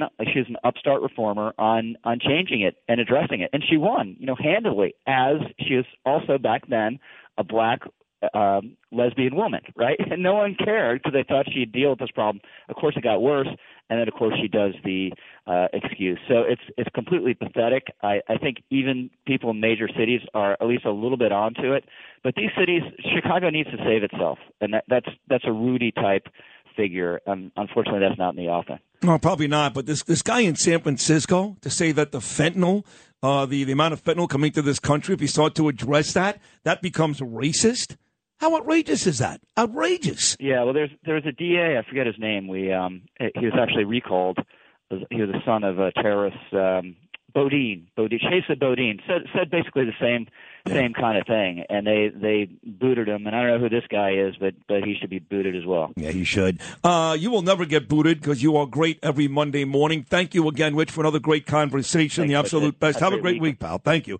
There he is, the editor of the National Review, Politico, NBC. He does it all. Great Monday morning guest on Sid and Friends in the morning. Our buddy Rich Lowry. Been a great two hours. Dov Hikind. Curtis Sliwa, Rich Lowry, Liz Pipko in studio. A lot more still to come, including big time attorney Alan Dershowitz. And I've got a photo shoot for a magazine inside this studio after the show. We'll talk about that in the nine o'clock hour. Don't even ask. Don't even ask. Stay tuned. The second half of New York's number one talk show, Sid and Friends in the Morning, about to come your way.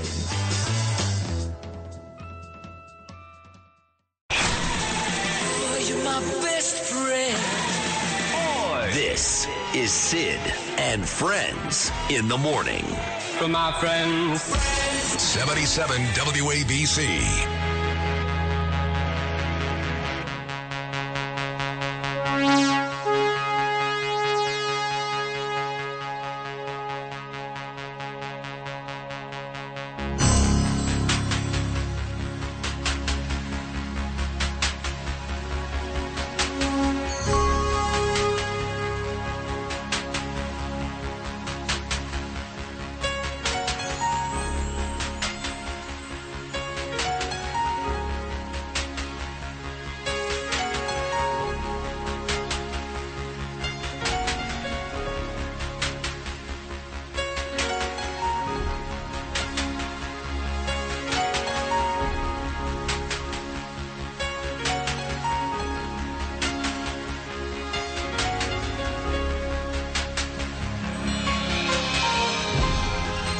It is now 10:08 p.m. in Tokyo, Japan, and my beautiful wife Danielle just texted me and said I'm going to sleep. This, of course, is Chariots of Fire, which was a horrendous movie, but it still won the Academy Award. The Oscars come your way this Sunday, and that song, of course, I think that also won the award. Either way, marathon Danielle did it. Congratulations! She has now completed the six majors. Just like there are majors in tennis and golf, there are majors in marathon running too. The six majors are New York, Boston, Chicago, London, Berlin. She did those five. And after the last two years being canceled because of COVID, Tokyo, she completed on Sunday, which was actually Saturday night here in New York. They're 14 hours ahead. And she got the Abbott Trophy. 37 marathons, lots of marathons. In fact, one of the most difficult marathons of all is in beautiful Big Sur, California. And I went to both of those with her, and we loved it. Monterey is beautiful, Carmel, though those don't count for the Abbott Trophy, but those are still very difficult runs. Miami, Fort Lauderdale, she's done it, Paris, all over the world, 37 marathons in all. But congratulations to my beautiful wife, Danielle. The Abbott Trophy is now hers. Less than 1% of marathon runners accomplish that. So that is a, uh, a huge deal. She's coming home tomorrow night. She's going to um, a very famous place here uh, in Japan later on tomorrow morning when she wakes up. Have you been to Japan yet, uh, I have Liz? not, no. No. Any desire? Yes, my good friend Matthew is there right now, sending me pictures of all the food, and I'm very jealous. Did he go to? The, did he run the marathon too? No. okay. She's going to Kyoto He's tomorrow. not that cool. no. Oh, he's not that cool. She's taking the bullet train in the morning, going to Kyoto, then coming home tomorrow night. That is Liz Pipko. She's in the studio with me right now. Uh, Knickerbockers won their ninth in a row. They've now beaten Boston three straight times, or 12 games over 500, just one back of Cleveland. No Brunson last night. They still won. Immanuel Quickley got the start, put in 38 points, 31 for Randle, 29 for Barrett. Don't look now, but here come the Knicks. I saw Creed 3 with Gabriel yesterday, and we loved it. And the ultimate champ this weekend, along with Danielle, the Knicks, and Creed, Adonis Creed, was Donald Trump. But I do want to get to this story on the New York Post. It reads Beggar's Ball How AOC finagled $35,000 Met Gala freebies. Met Gala. You may remember last year she got that dress, Tax the Rich. It was a big deal. And it turns out that they gave her the ticket. She didn't pay. And now she's up in front of the ethics committee for these actions. So I brought her up to Liz because Liz is such a huge Trump supporter, such a great Republican. I figured that you would trash her. And once again, you shocked me. All morning long, you shocked me. That's what I do. I know. I've got nine guns, um, angry 98% of the time. I never would have thought any of this about you. And now it turns out you wouldn't even thrash AOC. In fact, you said you kind of, do you respect her, like her? What is it? Yeah, I mean, I think she's, if I'm not wrong, she was the youngest uh, congresswoman, female congresswoman ever.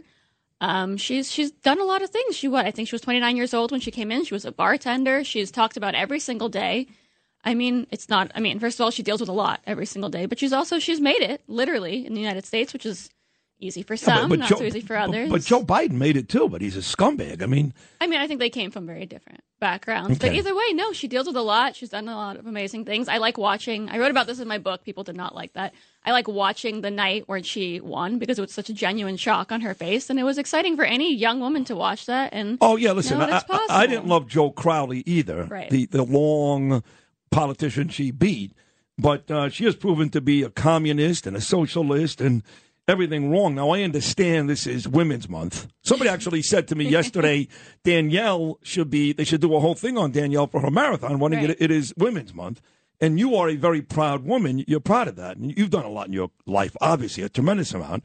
So maybe, maybe it's the whole woman thing here that's got you saying nice so. things about AOC. I no? like watching people do things that they weren't supposed to do, that people did not expect them to do. That's all. Um, What do you mean, like Charles Manson did things he wasn't supposed to do either? But there's a limit, Sid. But no, I think it's cool. Look, I think Bill Maher said like last week, we need to get to a point where we can just talk to people who disagree with us. And I'm sure she and I disagree on a hell of a lot of things, but well, you know, I, you know, I practice that. I mean, I get I get killed every time the mayor is on this show, and I don't care.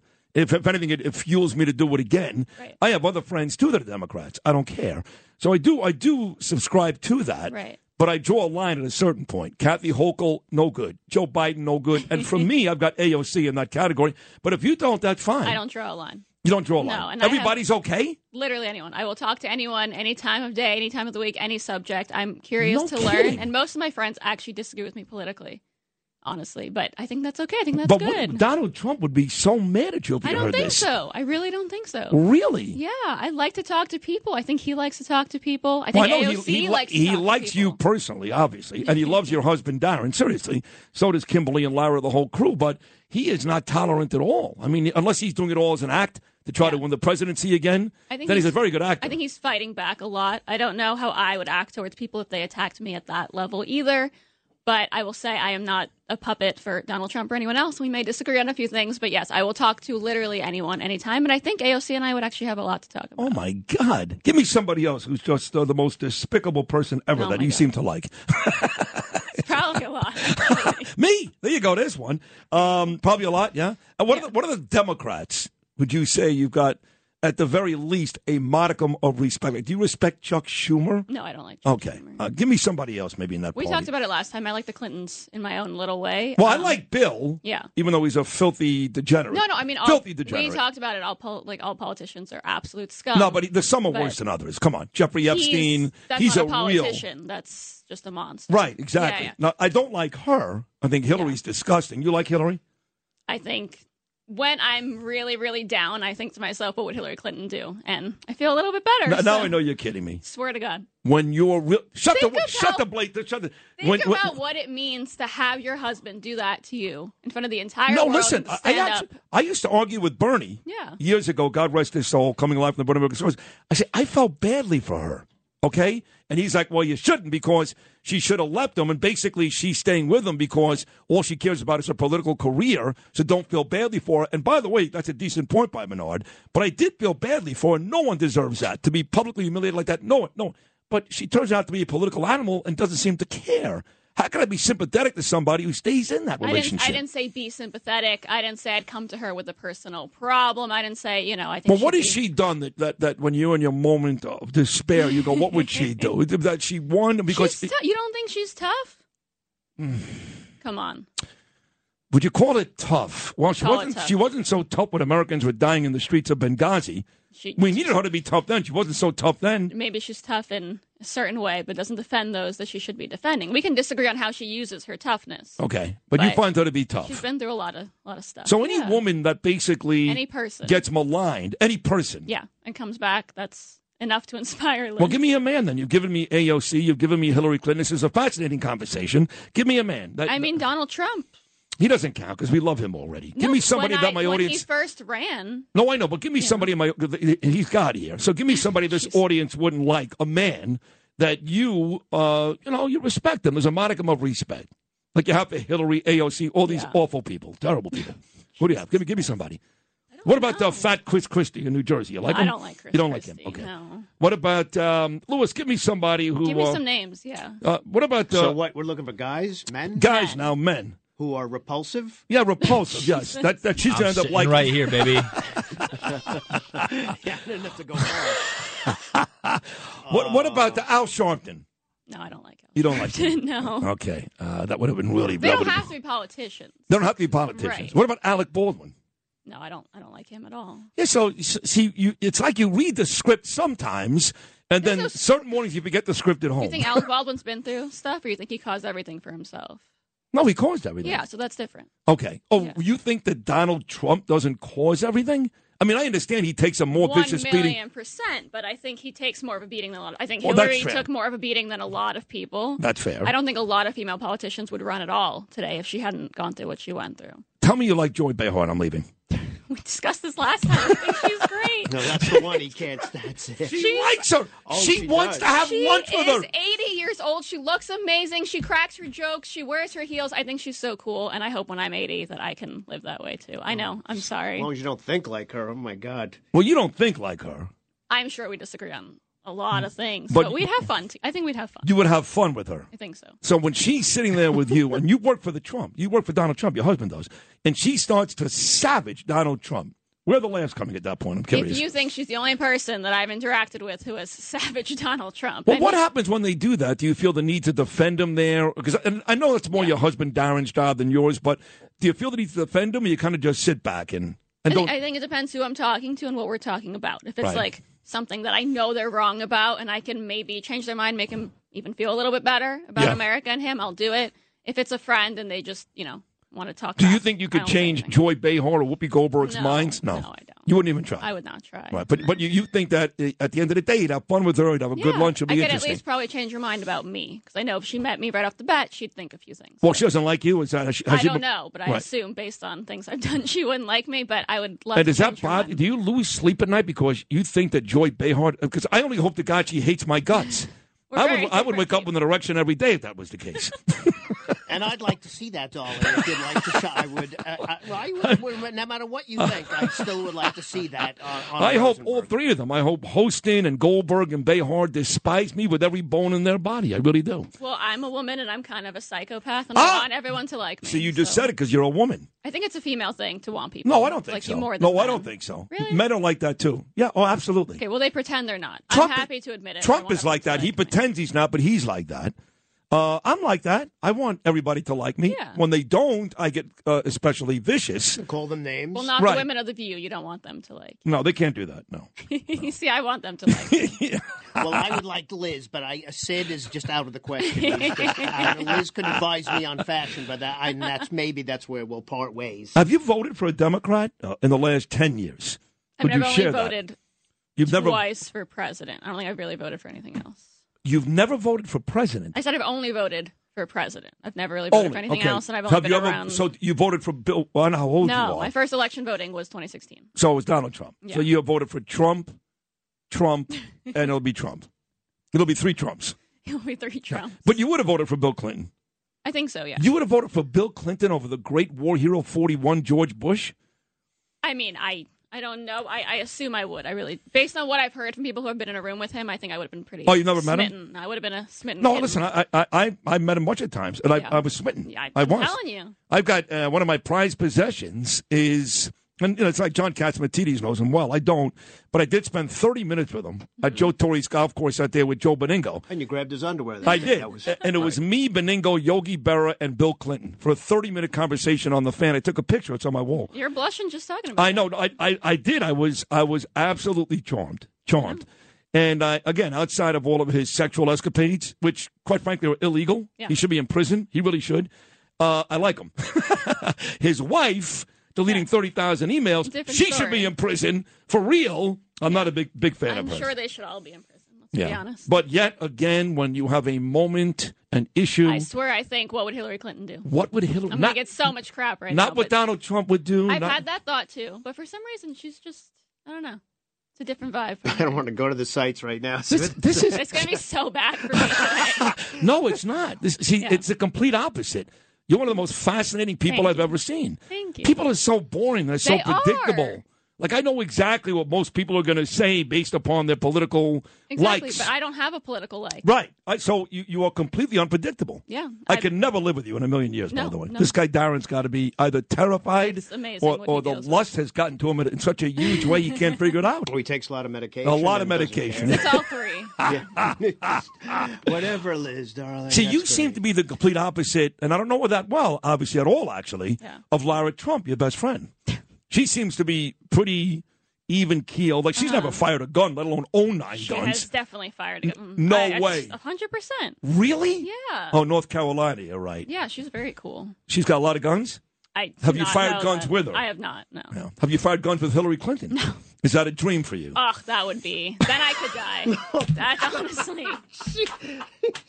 Sid, if you could arrange that, oh, God. I would name all my children after you. I'm that setting would be it the up. greatest thing in the world. Really? That's Sid, it. Sid one, Sid two, Sid three. Yeah. Not Shooting even, range with Hillary Clinton. That would be better than cool. dinner with Bradley Cooper.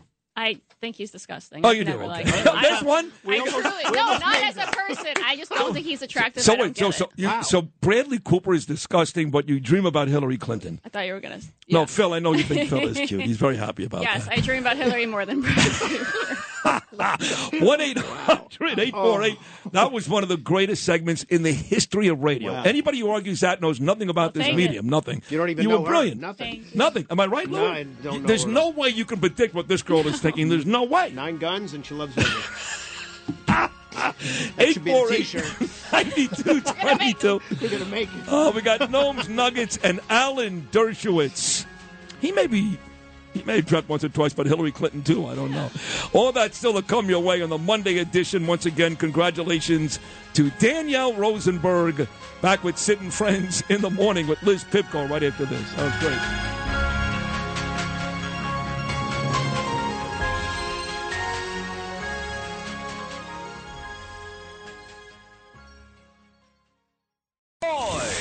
This is Sid and Friends in the Morning.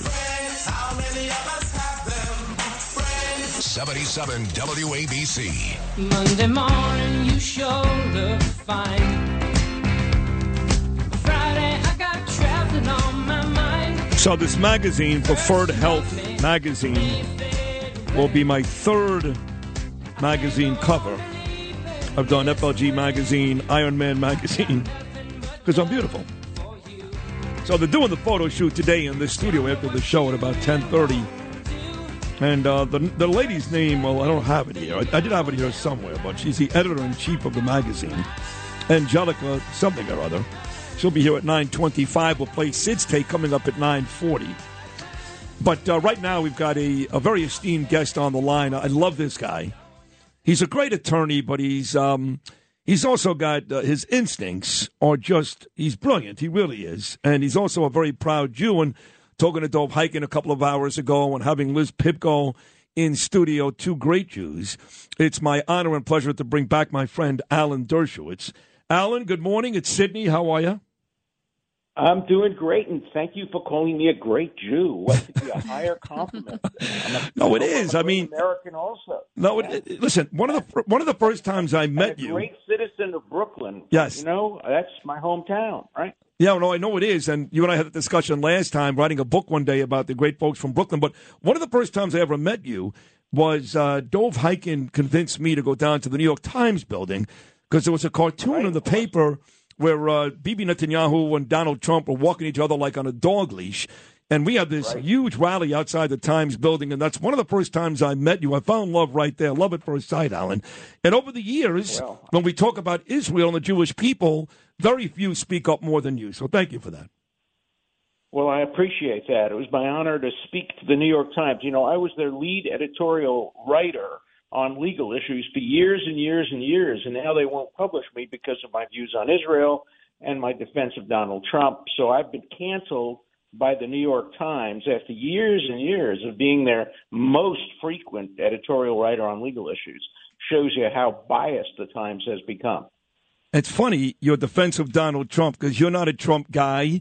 You're a liberal. You're a Democrat, uh, but you're also fair. So when Trump does something good, you say it. When you disagree, just like I do, I am a Trump guy. I'm a huge Trump supporter, but he doesn't win every day. Listen, Vince Lombardi lost a game here and there. So did Pat Riley. So does Donald Trump. But but uh, what he did for Israel, you can't argue, Alan Dershowitz. He may be the best president ever when it comes to dealing with Israel. Yes.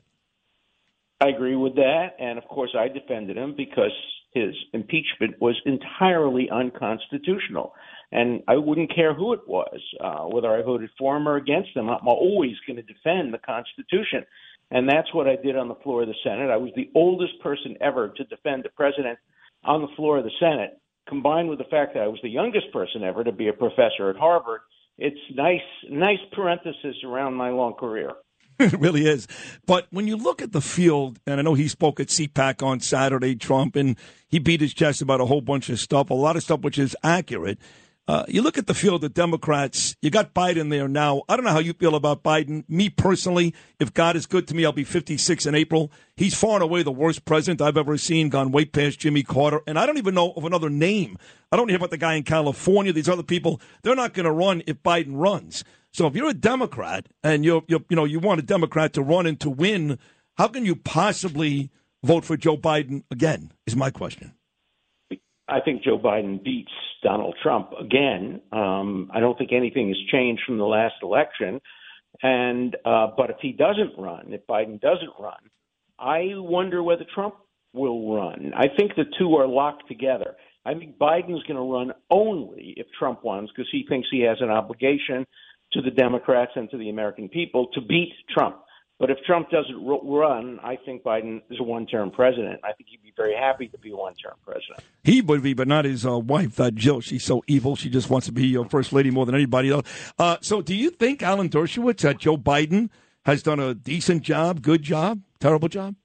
I think I think you always judge people by their times, and I think that what was needed in America, and the reason I voted for him uh, two years ago, what was needed was a return to normalcy. You want to even call it boring normalcy, but I think he had to try to reunite the people. Has he succeeded? Of course not.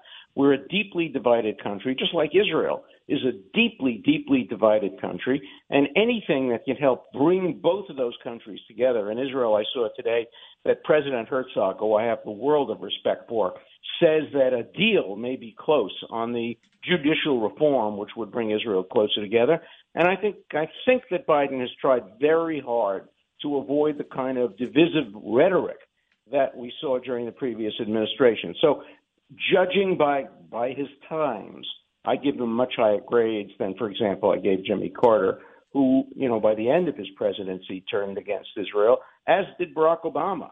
Uh, I think Barack Obama's second term was a disaster. It's the only time I've regretted a vote. I wish I had voted for Mitt Romney the second time Wow. over Barack Obama, but that was a mistake. I Yeah, do I that. I don't like either one of those guys. But you're right about Obama. A a uh, just a boatload of cash went to Hamas and the Palestinians in the middle of the night, right before he left office, which Jewish people should be irate about. Yet they still they still they'll dive into the throne of Barack Obama. I don't get it. Alan, I want to ask you. Yeah. Yeah.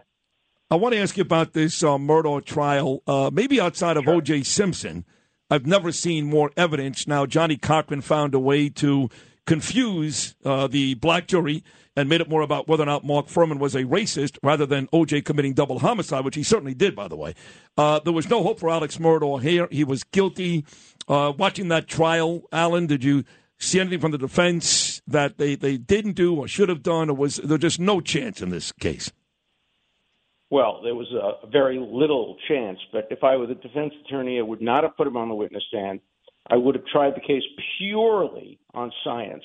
I would have shown problems about what happens when you try to track people through their phones. I would have had no witnesses, no witnesses except scientists. And the reason that ultimately we won the OJ case, and by the way, we didn't win it, the prosecution lost it, is because we only introduced scientists. We only introduced DNA, and you know you can say confuse the jury. We raised a reasonable doubt uh, by jurors, white and black alike, and uh, and it's because he didn't take the stand. OJ wanted to take the stand, and F. Lee Bailey wanted him to take the stand. And I said I would not remain as his lawyer if he if he took the stand. Wow. That would be committing judicial suicide. And we finally persuaded him not to take the stand. And all the jurors finally concluded that there was some question about tampering with evidence by the prosecution. Uh, and I think it was the tampering rather than the racism Yeah. that really turned the tide.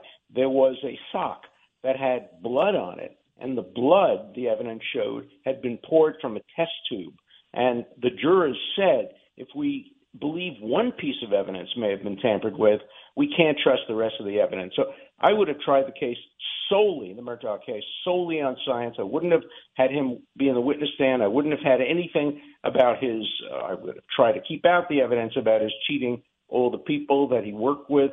I still think the result would have been a conviction. But now that he's taken the stand, he also reduces the chances of winning on appeal because even if there were errors in the case, the Court of Appeals will say they were harmless because the jury convicted based essentially Yeah. on not believing his testimony after three hours of deliberation. Interesting. You talked about the prosecution. You're right. If Marcia Clark and Chris Darden spent more time in their uh, business offices and hotel rooms, they may have won that case. But uh, I was always fascinated by your group, that dream team. You, Robert Shapiro. You mentioned. Lee, uh. Bailey, uh, Johnnie Cochran, of course. I was under the impression watching from home that Cochran basically was the coach, you guys were like the offensive coordinator. Is that how it worked? Yeah, he was the coach. I was, I think, the defensive coordinator, um, and and uh, um, it, it wasn't a dream team. Um, people fought like children. Uh, it was a nightmare team. Uh, Bob Shapiro and F. Lee Bailey could not get along. Well, is it Uh, true that- Johnnie Cochran? Yeah. Go ahead. He had the ability to bring bring people together. Uh, he was a very good coach. Is it true that Bob Shapiro at the very beginning? Is, is it true that Bob Shapiro at the very beginning wanted uh, OJ to take a plea bargain, and you guys talked him out of that? I can't discuss that. Um, but obviously, in any case like this, plea bargains were always on the table. And remember that originally they were seeking the death penalty, and in the end they decided not to seek the death penalty, as in the Murdaugh case. Wise decision generally because jurors are much more reluctant to convict in a death penalty case than they are in an imprisonment case. But um, you know, every case is different. Uh, the Murdaugh case obviously involved wealth and power, and uh, a South Carolina jury in Walterboro is very different from a jury in in, in uh, Los Angeles. And of course, the prosecution picked the wrong jury in Los Angeles. They could have had a jury in a suburban area. Instead, they got one from downtown Los Angeles, which gave us the tremendous advantage of having, I think, nine African Americans on the jury. So everything that happened in the OJ case was a mistake by the prosecution. They just mistried the case in every possible way, starting with having the two lawyers who were not really competent lawyers and not the best lawyers that could have been put forward. And so, again, often when there's uh, an outcome, it's not a victory for one side, it's a defeat for the other. And I think that's what happened. And I think in the Murdaugh case, the prosecution was a lot more careful. There are there are issues, there are problems. They introduced a lot of evidence about other crimes, and that will surely be an appellate issue. But you remember, 95% of criminal appeals are lost. Uh, I'm lucky I have a much higher percentage of winning, but uh, 95% are lost. So the likelihood of a reversal by the South Carolina Supreme Court is pretty darn low. Ray Kelly was on with John Catsimatidis yesterday, Alan, on his terrific Sunday morning show, Cats Roundtable, railing against this $6 million payout going to these radicals that uh, basically set our buildings on fire, caused havoc, were violent. Uh, all those uh, people back in the summer of 2020, they did all that damage, and they're going to get about $21,000 apiece. How does that make any sense? It makes no sense at all. Uh, to me, what happened after the killing of, of George Floyd, which, by the way, is the most significant event in the 20th century for America. It's changed everything. It's changed American universities. It's changed corporate life. It's changed the media. There's it's a more significant and enduring event than 9/11, tragically. And um, um, I, I, I think the idea that that we tolerate the kind of violence that resulted uh, from it, and indeed sometimes even reward it, or the, the the sentence that was given to the two lawyers that threw Molotov cocktails into police cars, even though they were empty. The idea that they got short sentences, uh, uh, single digit sentences, whereas people who do much, much less criminal things get um, multiple years in, in jail. I think our system is messed up, and I do think that a lot of it is a function of kind of the reckoning or the reaction to the George Floyd case. So uh, we have to get back to a situation where where our goal is Martin Luther King's colorblind society rather than a society where everything turns on race, where identity politics dominates everything. You know, the Bible gives judges two directions. One, don't take a bribe, and the other is lo takir panim, do not recognize faces.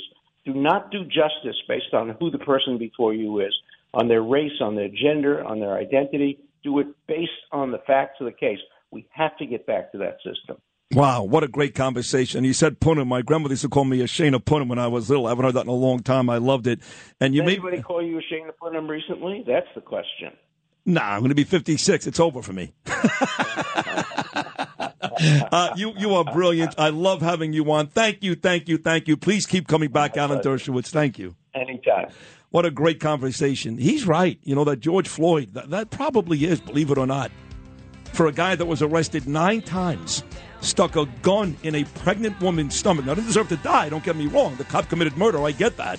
But George Floyd was a lowlife. By every definition of a lowlife, that was George Floyd. And yet his death, as Alan points out, turned this country upside down. Don't make sense to me. Fourth and final hour, next.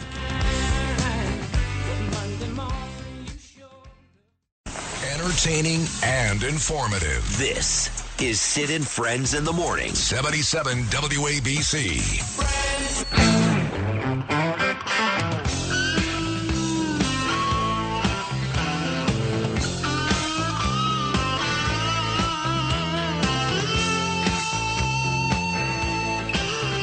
psycho Marianne Williamson is back?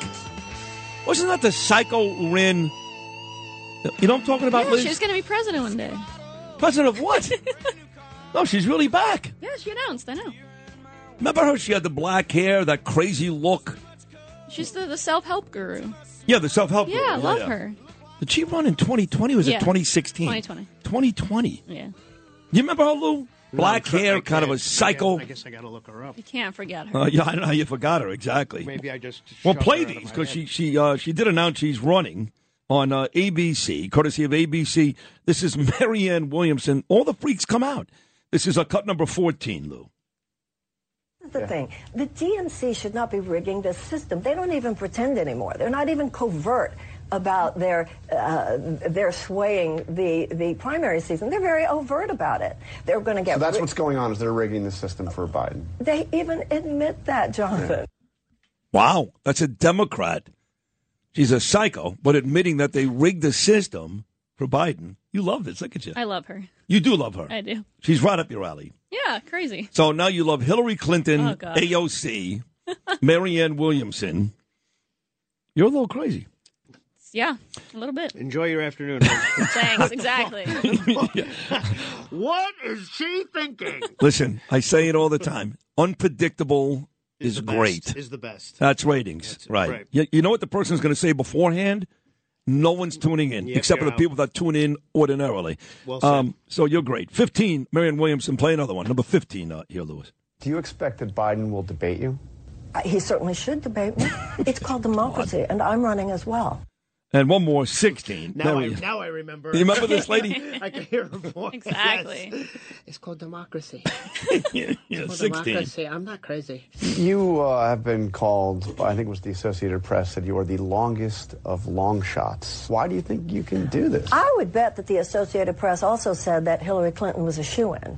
I'm sure that they I would don't know if have they would have used that language. Maybe actually. not, No, but no. that's system. You know exactly what I'm saying. Now, you really love her because she mentioned Hillary. You know, when she has moments of uh, confusion, depression, anger, she often thinks about what Hillary Clinton would say. Yeah. Uh, Joe Manchin refuses to endorse Joe Biden on the Democrats. They laughed at the Wright Brothers too. so where did they get? And now we're flying everywhere. This is a Manchin on ABC, cut 13, refusing to endorse Joe Biden. Are you going to endorse Joe Biden if he runs for reelection? Oh, there's plenty of time for the election. This is the problem with America right now. That's we start an election every time there's a cycle coming. Yeah, he's up. the leader of your party. I, uh, I, I, no, the bottom line is let's see who's involved. Let's wait until we see who all the players are. Let's just wait until it all comes out. Now, on the other side, why do people pay attention to Chris Sununu? I, I know New Hampshire, kind of a big deal. If he ran for president and he got 1%, like Bill de Blasio, I'd be shocked.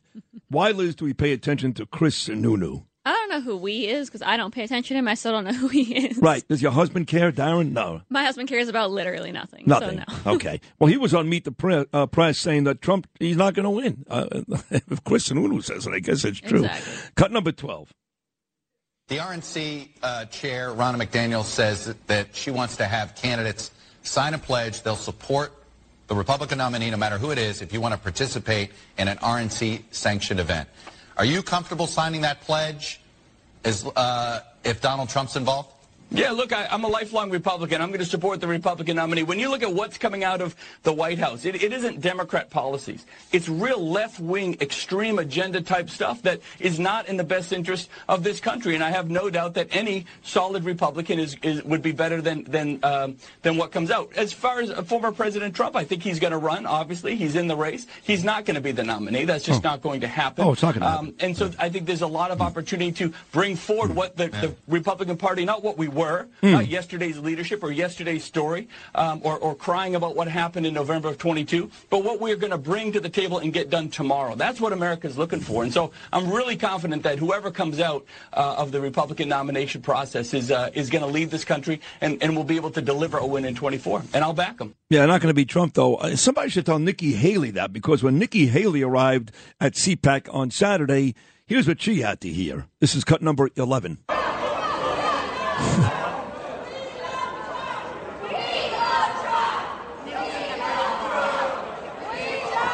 We want Trump. We want Trump. So I'm not sure what Chris Sununu is talking about. I, I understand. I, I hear it from Bo Dietl, Peter King, electability and all that.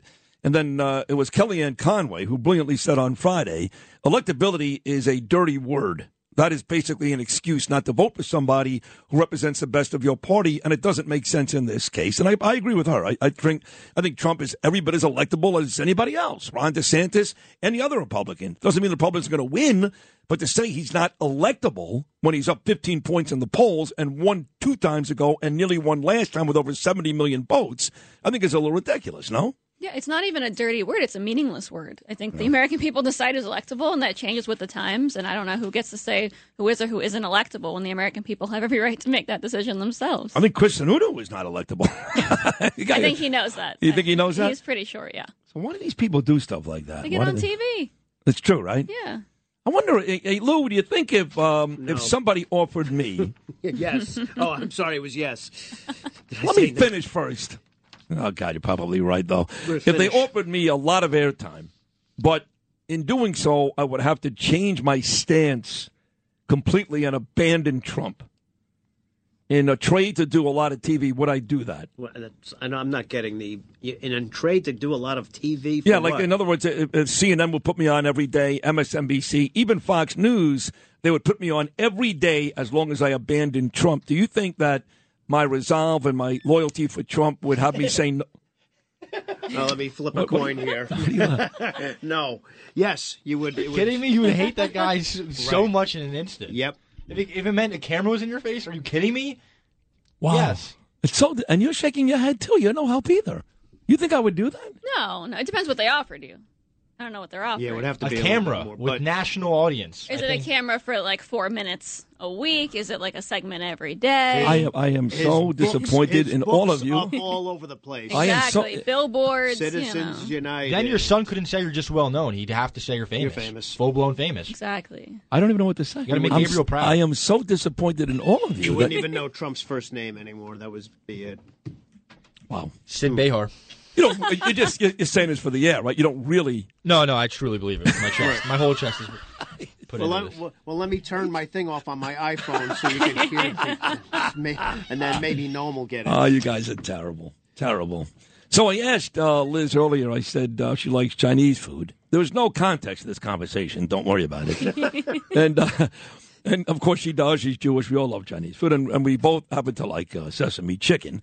And then she said to me, because we already found out from Liz that she's got nine guns. She fires guns. She uh, she's angry ninety eight percent of the time. When you when you meet Liz Pip, uh, Pipko, none of this looks like her, but this is her. And now it turns out that I mentioned food, and what's next? I'm going to culinary school. It's almost like a Forrest Gump type of thing. Is Are it? you really going to culinary school? Yeah, I got my culinary certification, whatever that is, when COVID started. I cook probably six nights of the week at least. You cook at home six nights? Yeah, I'm obsessed with everything to do with food and cooking. Really? Um, yeah. Do you have a meal that you like? My, my wife, for example, uh, even though she's Jewish, she does a great job with Italian food. She makes the best chicken marsala you'll ever eat. Yeah. And of course, you know the regular stuff: chicken cutlets. You know all the. All the well, what do you cook on a regular basis? What do you? Well, I also I married an Italian who likes his chicken francese. His So you we make talked all about that? the chicken parm. Yeah, I like. I'm not crazy you about put, Italian. wait, wait, you put cheese We've been over meat? this, the vegan cheese. I Oh, swear the it's vegan not bad, cheese. but Right, yeah, no, I mean, I like to try different things. I love to cook Chinese food because it's like a challenge at home. But Like in a wok? yeah, I have multiple woks. You have multiple woks. Yes, I do. So exciting. You see, you married an Italian I did. Who, who who seems Jewish. He is. I'm Jewish, but I seem Italian. Yes, But we both love Italian food. But you cook a lot of Chinese food, a little bit of Italian food, anything else uh, that you're particularly good at. Um, a lot of Russian food. I'm Russian. You are Russian. I am. What do you? What, what kind of? What, what's what's uh, what's Russian food? Um, so we besides love the, besides the Ukrainian. vodka. Jesus Christ! I didn't say it. What, what do you? Make sure you have enough trouble. What do you guys make? Oh my god, it's gonna be a great week for me. Um, What do you guys make? Seriously, what's um, a I- Russian? he loves. I love pelmeni. They're like little Russian dumplings. I make I've had from- those. Those are Yeah, I make them from scratch now. Yeah. Um, I don't really know. Russian food is a lot of fish and potatoes, neither of which you I cook. like. uh, what about dessert? You you don't you don't make a dessert? I don't like to bake, but Right. I, I will if You will. someone wants. Yeah, but you but but on, on the cooking level, you're Mm-hmm. really good. You're going to culinary school with the dreams of what opening your own restaurant one Yes. day. You would like that, I would love that. and it would be like American cuisine. Would that be the With a hidden omakase bar in the back. Yes. with a what in the back? Omakase. Do you know sushi? Like I know sushi. I mean, I, I like sushi. I, what, what does that last word mean, though? What, what- Um, so when you go to a Japanese restaurant, you can order the omakase, which means like the chef's choice, and they kind of serve you a piece at a time, and you get to enjoy Oh, without wow. ordering yourself what they think is best for that. wow, night. That's a very fancy sushi place. Yes, it's gonna be very fancy. Like, you go there with like Lara Trump and, and stuff like that. I don't go to places like that. You know, I go to place. Uh, I, I used to go to places where they took their shoes off in Japanese restaurants. I found that to be so gross that I stopped going to that place. Why do people uh, take their shoes off when they go eat? There's nothing more gross than feet and food. I don't like feet. I feel like it's out of respect. They take their shoes off. They sit on the floor often Yeah. as well in Japanese Yeah. culture. No, I think it's cool. Yeah. I'm obsessed with all Japanese food. You know, I love it too. I'm a big yeah. fan. Well, I've got a guy on the line right now who's also a cook. I've heard. He makes great meatballs. Showed up uh, years and years ago uh, to meet me and Bernard, who was alive at the time, God rest his soul. Brought us uh, meatballs. They were delicious. He's out of Staten Island. And I guess he saw the man, Chad Lopez, Saturday at John Catsimatidis book signing. Go buy John Catsimatidis book, folks. It's a great book. there at the uh, Staten Island Ferry Hawk Stadium. He's our dear friend Jimmy Meatballs. Jimmy, good Monday morning. How are you, buddy? Uh, Sid, I couldn't be any better. I'm in a state of euphoria. I'm standing here like I'm going for a screen test. and uh, it, it really is, you know, we got to get a different name. You know, like you got, uh, what's his name, Noam's Nuggets? Yeah. Jimmy Meatballs. I mean, could we do a little better than that? I'm going to leave that up to you. But I have to tell you, I went to the book signing. I met Mr. Catsimatidis, excellent person, and Mr. Fusella. But I will agree with you 1,000%. Margot is absolutely stunning. I was taken away by her beauty. She was a beautiful woman. Yes. Inside and out. And, She's a um, lovely lady, I- yes. Yeah, she is, man. And I even said, Sid is right. You're beautiful. and maybe it made a little uncomfortable. But I, then I met Mr. Chad Lopez. And I said, You're Chad. I said, Sid's right. You're handsome. You dress beautiful. And and and hamana hamana hamana hamana, and um, I told him how much you know I love you guys, you and uh, Bernie, God rest his soul, and that I've been calling you since you were on uh, that other Mama Imus in the morning. I never liked the way he treated you, but that's my thing. And when you invited me to come up uh, over to Madison Square Garden to uh, to visit you and, and Bernie, Yeah. and um, I was taken back, and it gave me great pleasure to cook for you guys. And I think of Bernie a lot, and I I love you. And it's like, I mean, I'm 60 years old, and I'm standing here like a girl getting ready for a prom, and I'm waiting for the guy to come put a corsage on me. Oh, that's Uh, nice. I'm excited, and I love hearing about your little boy who's growing up in my ears on the radio, and your daughter Ava. I'm so proud of her, and your mother. She got to meet my mother because they're like Jake LaMotta and uh, Muhammad Ali. they're two fighters, and mom. Yeah, and my mom's in her 80s. She's 85. But I'm 60 years old and I still duck when I go in if I don't talk right. She gives me a good wallop across the head. But and um, I just have to tell you, um, eh, whatever it means to you, I'm proud of you, man. I I get up sometimes because I'm a retired bus driver, and I get up. At, I used to get up three thirty in the morning, so it's not odd for me to be up early. But I put you on. I wait for you. You get my Mondays going. When I know Sunday's over with, I said, ah, thank God. Sid comes on. Justin Ellick and you and he. When you guys go at it, I, I, I how many coffees did I spit out of my mouth in my own house? How many times do I get hysterical laughing? And the people you have on, and your point of view, I love it because that's me. Yes, I live alone and I have no friends now because I tell them if you don't like it, go see where you got to go. I'm not for this woke. I'm not for this all that other happy stuff.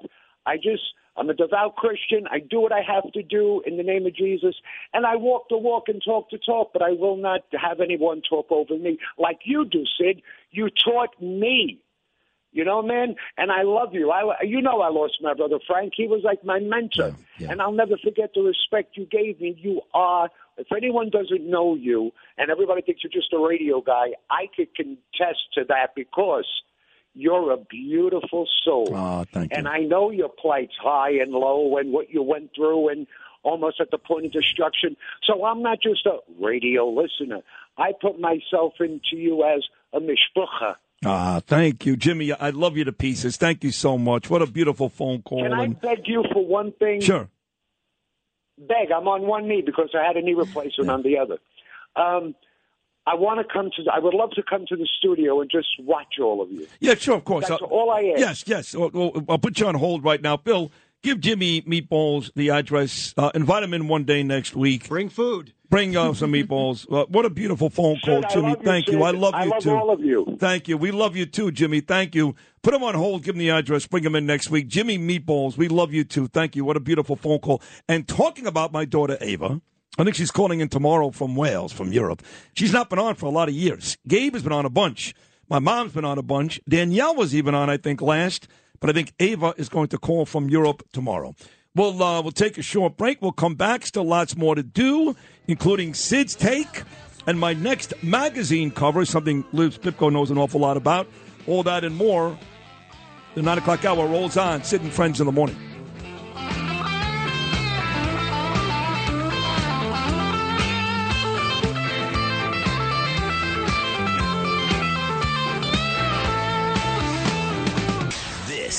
Is Sid and friends in the morning. 77 WABC.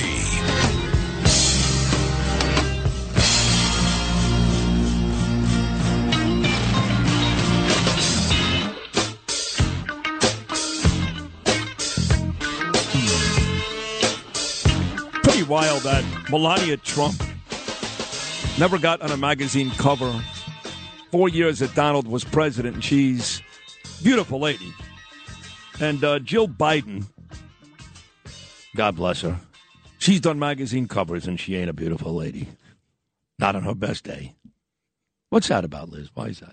I think you know the answer. Well, you've done magazine. Now, uh, were you on the cover of Harper's Bazaar? Um, it was one of the international issues, Harper's Bazaar, Vietnam. I don't care what it was. Yes, yes. You were on the cover. Yes, I was on the cover. Now, have you heard from uh, Vietnamese people? Men, for example, they love you. Then what's love you? I mean, they don't hate me. Any so I'll take it. POWs that uh, reached out to you and said, "Hey, while you're doing magazines, I'm still here." Nothing like I can that. mention on air. Okay. okay. Well, you've done other magazines. Too. Were you on Cosmo? I don't think so. I was in Cosmo. Okay. I don't think I was on. What was the other cover you did like two years ago? I thought. I thought you were on what, Instagram. Instagram. What magazines have you done? Harper's Bazaar, Cosmopolitan. What else?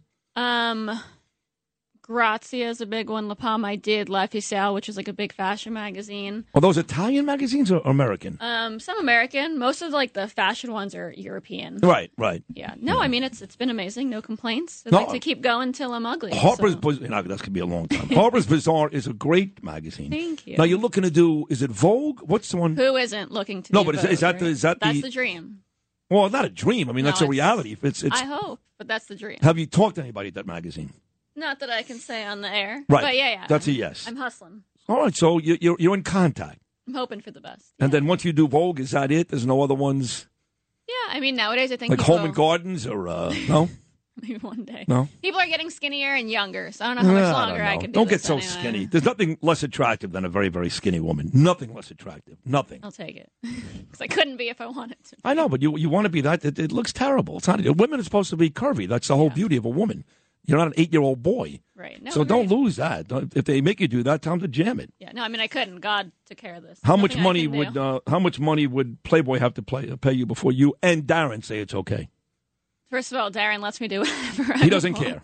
He trusts me. He's good. Um, I don't know. Not that much, probably. Fifty thousand. You're right. I would do it for two thousand. Wow. All right. There we have it. Yeah. Well, our next guest is actually the editor of Playboy magazine. No I'm kidding. Let's do it. prefer, uh, actually Preferred Health magazine, which is going to be my third magazine cover, and uh, she is uh, the editor. And I have to pronounce her last name correctly. I hope I do. Her first name is easy. That's Angelica. I'm going to go with Capiello. Angelica, good morning. How are you? Hi, it's Angelina, and you got Capiello correct. Angelina. so, so you know, uh, Liz just pointed out to me that um, Preferred Health, you have a men and a women's magazine. I'm in a TV show called Gravesend, which is going to be coming out uh, this spring, and she points out that Fran Drescher is actually on the cover of Women's Preferred Health. Yes. Yes, absolutely. We've had Fran on the cover. Yes, absolutely. Jennifer Beals. You've had a lot of people, Wow. Uh, uh, on- beautiful women. And now on the men's side, I, uh, is it is it more of the celebrity types, or this is more of like a medical magazine, right? Not necessarily showing off celebrities, but explaining to folks uh, health issues, that type of thing, right? Preferred Health Magazine is just that. Yeah, we want to cover health and wellness, nutrition, obviously exercise, everything in between. But for the covers, yeah, we we absolutely have celebrity covers. We also feature really, you know, professional top doctors nationwide. So it depends on uh, on the on the issue and what we want to cover. Yeah, I've actually been told by a bunch of people, uh, Angelina, that um, if you go to a doctor's office in the United States, really up to Canada, there's like a 95% chance you will see this magazine in that office. Uh, the circulation is that large. Is that true? That is true. That is true. We are in doctors' offices nationwide. That is the majority of our subscriptions. Um, and again, we also are a part of a network of doctors called Patient Preferred Physicians and Practitioners. They're our medical advisory board for the magazine. So, yeah, we are nationwide for sure. I just saw a cover with uh, the old uh, Larry King. The late great Larry King was on your magazine cover not that long ago before he died. I think that may have been one of his last uh, interviews. Honestly, Wow. that was that was a great interview. I was happy to speak to him. He's one of my, you know, uh, you know, uh, people I admired throughout my journalism career. Now, do you do the interviews, or does somebody else do that for the magazine? It depends. I like to do the cover interviews personally, um, of course. Um, but yeah, I have uh, a team of writers, and uh, sometimes, uh, depending on the schedules, who gets to do it or who brings the uh, the person in. So, will you be doing my interview? Is the question. Absolutely. Uh, well, actually, I think Melissa's doing your interview. She wants to do your interview. Uh, Melissa, I, I love Melissa. It's funny. We, we go to a restaurant, uh, and you know this place, Lou, back in Rockaway. It's called the Chef's Table, right there on the corner of uh, 116th Street. And she happens to be our waitress every time we go there. And then it turns out she does work with you guys and a whole bunch of other stuff. I see her around town all the time. So she contacted me about this, and I was like, yeah, sure, I'd love to do it. So she probably will do it. In fact, I believe that her and a photographer are on the way to my studio right now. One end of it was I, I believe. That is correct. that true? Yes. That is correct. They're on the way. Okay, beautiful. Saw them this morning. They're on their way to you. Oh, that is great. So we'll do the interview uh, coming up this morning. And then, uh, is this magazine? Is it digital? Can you buy it in stores, at newsstands? How does that work? It's mostly digital um, or and through subscription. So you can go on the website, you can read it there, you can purchase it there as well, or you can subscribe to the magazine and and, uh, and have that come to the home. I believe March happens to be uh, prostate month. My uh, my late partner Bernard, who we lost uh, so tragically back in October, had a very high PSA count a couple of years ago. Didn't didn't know much about it, and two years later found out he had cancer. But by the time he got to it, it spread everywhere. Basically, it, it hit his brain and killed him. But uh, this is the Wow. month, I believe, Sorry where yeah, it's terrible. So this is the month that men should be paying attention to that, right? Is that the is that what this month is? March. Yeah, absolutely. We want to definitely highlight that, which we will absolutely be doing that on all of our social media. It's so important. I mean, my father is at that age also. He's had some issues. And um, so, yeah, it's, it's a personal thing, health, you know. That's why I love this magazine. When we talk about health, it doesn't matter who we're interviewing. We're really touching on something more heartfelt and personal to, to the person we're talking to. So I'm really proud and, and so happy of this, you know, with this magazine and, and all the people that are coming forth to open up to us. I really appreciate that. I can't wait to find out your story. oh God! Be careful what you wish for, Angelina. That's all I'm going to say. So, so I, I, I imagine that to end up on the cover of this magazine, you have to be in pretty good shape, or at least look like look like because you really know what's going on. Look like you're in good shape, or you're not going to put these folks on the cover, right? Is that fair to say? Well, I, I mean, I don't know if is that fair to say. Larry King was pretty up there, but he still looked pretty good. I guess you know. I He's such a big name that it would. Yeah. Yeah, no, he was. Yeah, no, Larry King was up there, but he's absolutely a huge name. So, for folks who want to uh, buy this magazine online, how do they do that, Angelina? The easiest way? absolutely just go to www.preferredhealthmagazine.com. preferredhealthmagazine.com, and they've got it for both men and women. And what does it come out once a month? It comes out quarterly, so every three months. Every three months. So now the spring edition. Every four months. Sorry. Every four months, right? So the so the no no quarterly would be every three months. So uh, i the spring edition is coming out now. The spring edition will be coming out April first. April 1st. Okay. Very, very exciting. Well, listen, thank you for uh, hopping on this morning. Thank you for giving me this opportunity to be uh, on your magazine, in your magazine. I look forward to the interview coming up and the photo shoot later on today. And, and thank you so much for hopping on the show as well. Forward to meeting you this evening. Oh, Thank you yes. for having me. That's right. I will see you later on tonight. That's, oh, you're going to be in New York tonight. That's right. I'm here. Oh, that uh, the, the what is this steakhouse you're going to later? I forgot already. Uh, so we're going to Tudor City Steakhouse. Right. That's right. Lauren Conlon contacted me about that. The great Lauren Conlon, Tudor City Steakhouse. That's right. All right. I'll see you later on tonight. Thank you so much, Angelina. All right. See you later. See you tonight. Now, it's time for Sid's Take. Sid's Take! Sid's Take, yeah! Good luck. It's Sid's Take, sponsored by Peerless Boilers and Pavilion Tankless Water Heaters on 77 WABC. All right, your Monday morning edition of the Peerless Boilers Sid's Take contest. Again, sponsored by Pete Morgan and Peerless Boilers. Go to peerlessboilers.com, paviliontankless.com to find a dealer near you because they are America's best built boilers. Movie Monday. Liz Pipko will be our contestant for the day, but she says that she doesn't watch a lot of movies, so she's nervous that she's not going to get any right. I'm actually confident I'm not going to get any right. She's very confident she's going to go for five, to which I responded, people love an 0 for 5 performance. So you're welcome for entertaining all of you this morning. It's like the golden sombrero in baseball. It's like at a certain point you're waiting for that guy to strike out a fourth time. You Okay, know. well, you don't got to wait much longer. No. Unpredictable. Exactly, Lewis. Mm. Here we go. Let's dive right in. Number one. In the first Air Bud movie, the golden retriever Air Buddy becomes proficient in which sport? Basketball. There you go. Okay. I can fail the rest. What a, what a great guess. Bulldog, that makes sense. I know. Okay. Who doesn't love the, the Air Bud movies? Me. Oh. Oh, really? Never, never saw him. You never saw 'em? I have no, no. They're a little bit, uh, little after your time there. Lou. I d- yes. They're also A meant for lot like things. six-year-olds. It's Yeah. about a dog who can play sports. Oh, I'm sorry I missed those. Yeah. Very cute golden retriever, actually. Love when pets take over and guys dress in drag. Those are the funniest things ever. Oh, my God. love them. Well, we didn't have to go there, but uh, Right. we're there That now. also happens in Airbud too, by I the think way. we're talking Airbud- about very different movies. Yeah, we are. Airbud three becomes a drag queen. Oh, cool. One for one. On to number two. The recently released movie Emancipation is a historical drama about slavery starring which now disgraced actor? Recently disgraced. Recently disgraced. Will Smith. Yeah, there you go. Well, she's playing a perfect game up to this point. So well, much if for you're gonna 0 for give me 5. the Yeah. disgraced clue. Well, that's what I'm saying. There are little clues in here. Okay. Two for two. On to number three. Before marrying, what movie did Brad Pitt and Angelina Jolie co-star in together when Pitt was still married to Jennifer Aniston? Uh, the Mr. and Mrs. Smith. There you go. I never saw it, but I remember the billboard. Three for three. It's a great movie, by the way. Is? Some Okay. 0 for 5 she is performance here. smoking hot. Yeah. Angelina So is he. Yeah. Well, there you go. But Brad Pitt's always smoking hot. Right. He, he wore a dress though. Yeah, yeah, yeah, you did.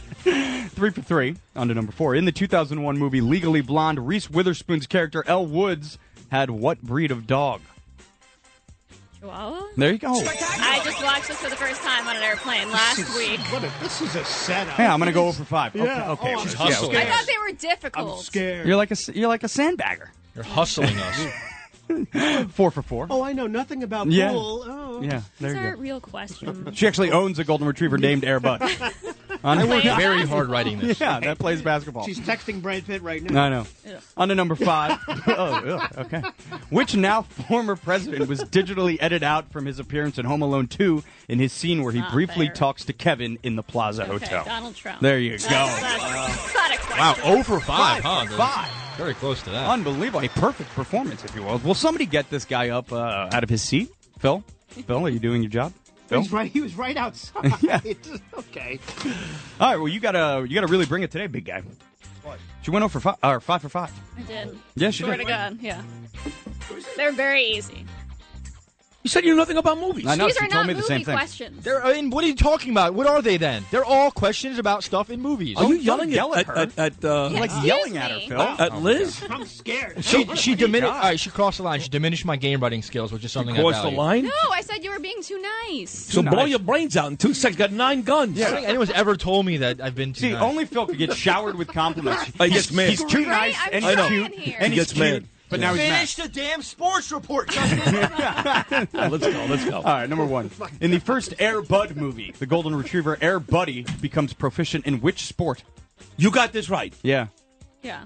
Come on, Liz. She up It a was very I good guess. actually watched the movie because I was a child. What? What's the name of this movie? Air Bud. You know the Air Bud movies. I don't. Yes, you It's do. about the golden retriever who plays with sports. Okay, I That- don't. That I, does it right. I, I didn't Yes. know Which either. sport? Right. Air Bud. Which sport? I'm going to go with um um football, air. Air. Like Air Jordan. basketball. Yeah. Very good. Zed. Yeah. Who watches that movie? What kind of idiot? Oh, oh five year olds actually. little It's for children. children. Oh, yeah. For Luke. For Luke. Those little idiots. Oh for one. Sorry, Liz. You might go over five. I may. You've already lost today's game. Right. There's really no point in even finishing it, That's but we will anyway. We gotta go. The recently released movie Emancipation is a historical drama about slavery starring which now disgraced actor? Will Smith. There you go. Back on the wagon, one for two. Number three, before marrying, what movie did Brad Pitt and Angelina Jolie co-star in together when Pitt was still married to Jennifer Aniston? Uh, uh, uh, Mr. and Mrs. Smith go to Washington. No, no, no, no, no, no, stop it right Stop there. right there. So it's a good movie. Go to That's hot. Mr. and Mrs. Smith go to White Go to, Castle. go to Cancun. Uh, two for three. That's a, the guy from It's a Wonderful Life It's a dramatically different movie. Sid. yeah. with Jimmy Stewart. on, on to number four. In the 2001 movie Legally Blonde, Reese Witherspoon's character Elle Woods had what breed of dog? Oh, come on with the dogs. What's going on with the dogs? I love dogs, but she had a poodle. Mm. But close. She might have had a poodle. I thought you were going to ask me where she went to college. She went to Harvard. No, she had a Chihuahua at Harvard. Ah, and you got that right? I just saw it last week for the first time. I feel like there's something going on here. That's what I said. Air Bud she just saw last week. No, this no, no, movie she that just saw I saw. last week. No. Airbud. Everybody I saw when I was She called you cute two hours ago. Yeah, I don't know. She's been in Phil's DMs for a week. You know and what I'm saying? No, that's what I'm saying, man. you know, Trump, he thinks the election was rigged. I think this game is rigged. what do you got? All right, on to number five, which now former president was digitally edited out from his appearance in Home Alone 2 in his scene where he briefly talks to Kevin in the Plaza Hotel. That was Trump, I think. Yeah. right? well, Yeah. So what's the final score? Uh, she got five out of five. You got three. Three out of five. Nice job, Liz. Well done. Liz Pipko with the 5 to 3 win. We'll take a short break. Thank you to Macedonia Phil, Justin Ellick, and Pete Morgan. We'll come back and wrap things up this great Monday edition right after this. It's Sid's Take, sponsored by Peerless Boilers and Pavilion Tankless Water Heaters on 77 WABC. Sid and Friends in the morning. 77 WABC.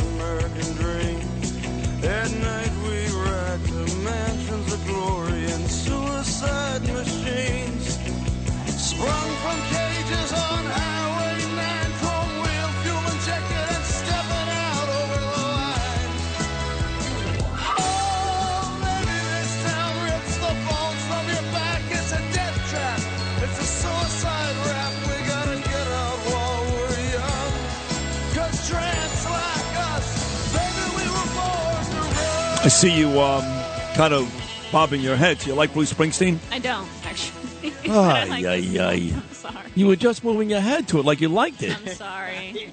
the unpredictability. Right? I mean, really? She, she's like literally the point. sitting. I'm like, oh, cool. She likes Bruce. I don't. No, Really no. No. So how come you were moving your head like that? It's like the chorus is good. I like the. I like it. Well, what don't you like about him? Because he doesn't like Trump, right? No, no. I just I've never gotten into his music. Like I just don't get it. Like, what, what kind of music do you like? I'm curious. Um, a lot of garbage, honestly. Like whatever's just on the radio. You like rap and uh, I do actually. yeah, Yes. and uh, hip hop and all that. I do. Yeah. I'll listen to the Beatles though. You like Love the Beatles I adore the Beatles. You do. You adore the Beatles. Yeah, yeah. So I was wrong there. I would have bet you like Springsteen. No. No, I wouldn't have guessed that. There you go. He gets me. I wouldn't, I wouldn't have, that doesn't say much for me, but Yeah. no, that's I'm kidding. You like Fleetwood Mac? No. But uh, Bill Clinton loves Fleetwood Mac. We can't agree on everything. Okay. All right. Okay. Maybe he can convince me. You don't like any rock and roll? I don't. What what qualifies as rock and roll now? Rock and roll music. uh, Tom qualifies Petty, as rock Tom and- Petty. Like Tom Petty, yeah. Yeah, Not much. Not really. You like Michael Jackson? Yes, yes. You I like love Michael I love Michael Jackson. You love him. I think the dancing more than even the music. I just think he's. I love him too. Yeah. And I still think his music is great. Like I'll rock with you. I still love it Yeah. and all that.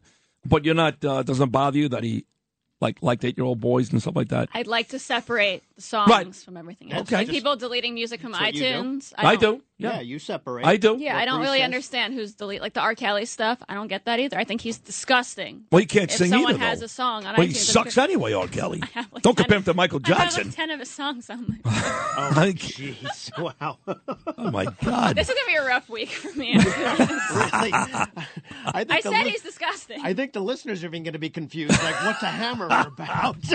Wait a second. She hates Springsteen, but she. Uh, okay, I don't know. R. Kelly ain't bad. R. the Uh, music. just what song of R. Kelly's do you do you like? Yes, that one like if I can fly, whatever it is. I have the world's greatest. I was listening this morning as I was getting ready. You're kidding me. Swear to God. The what?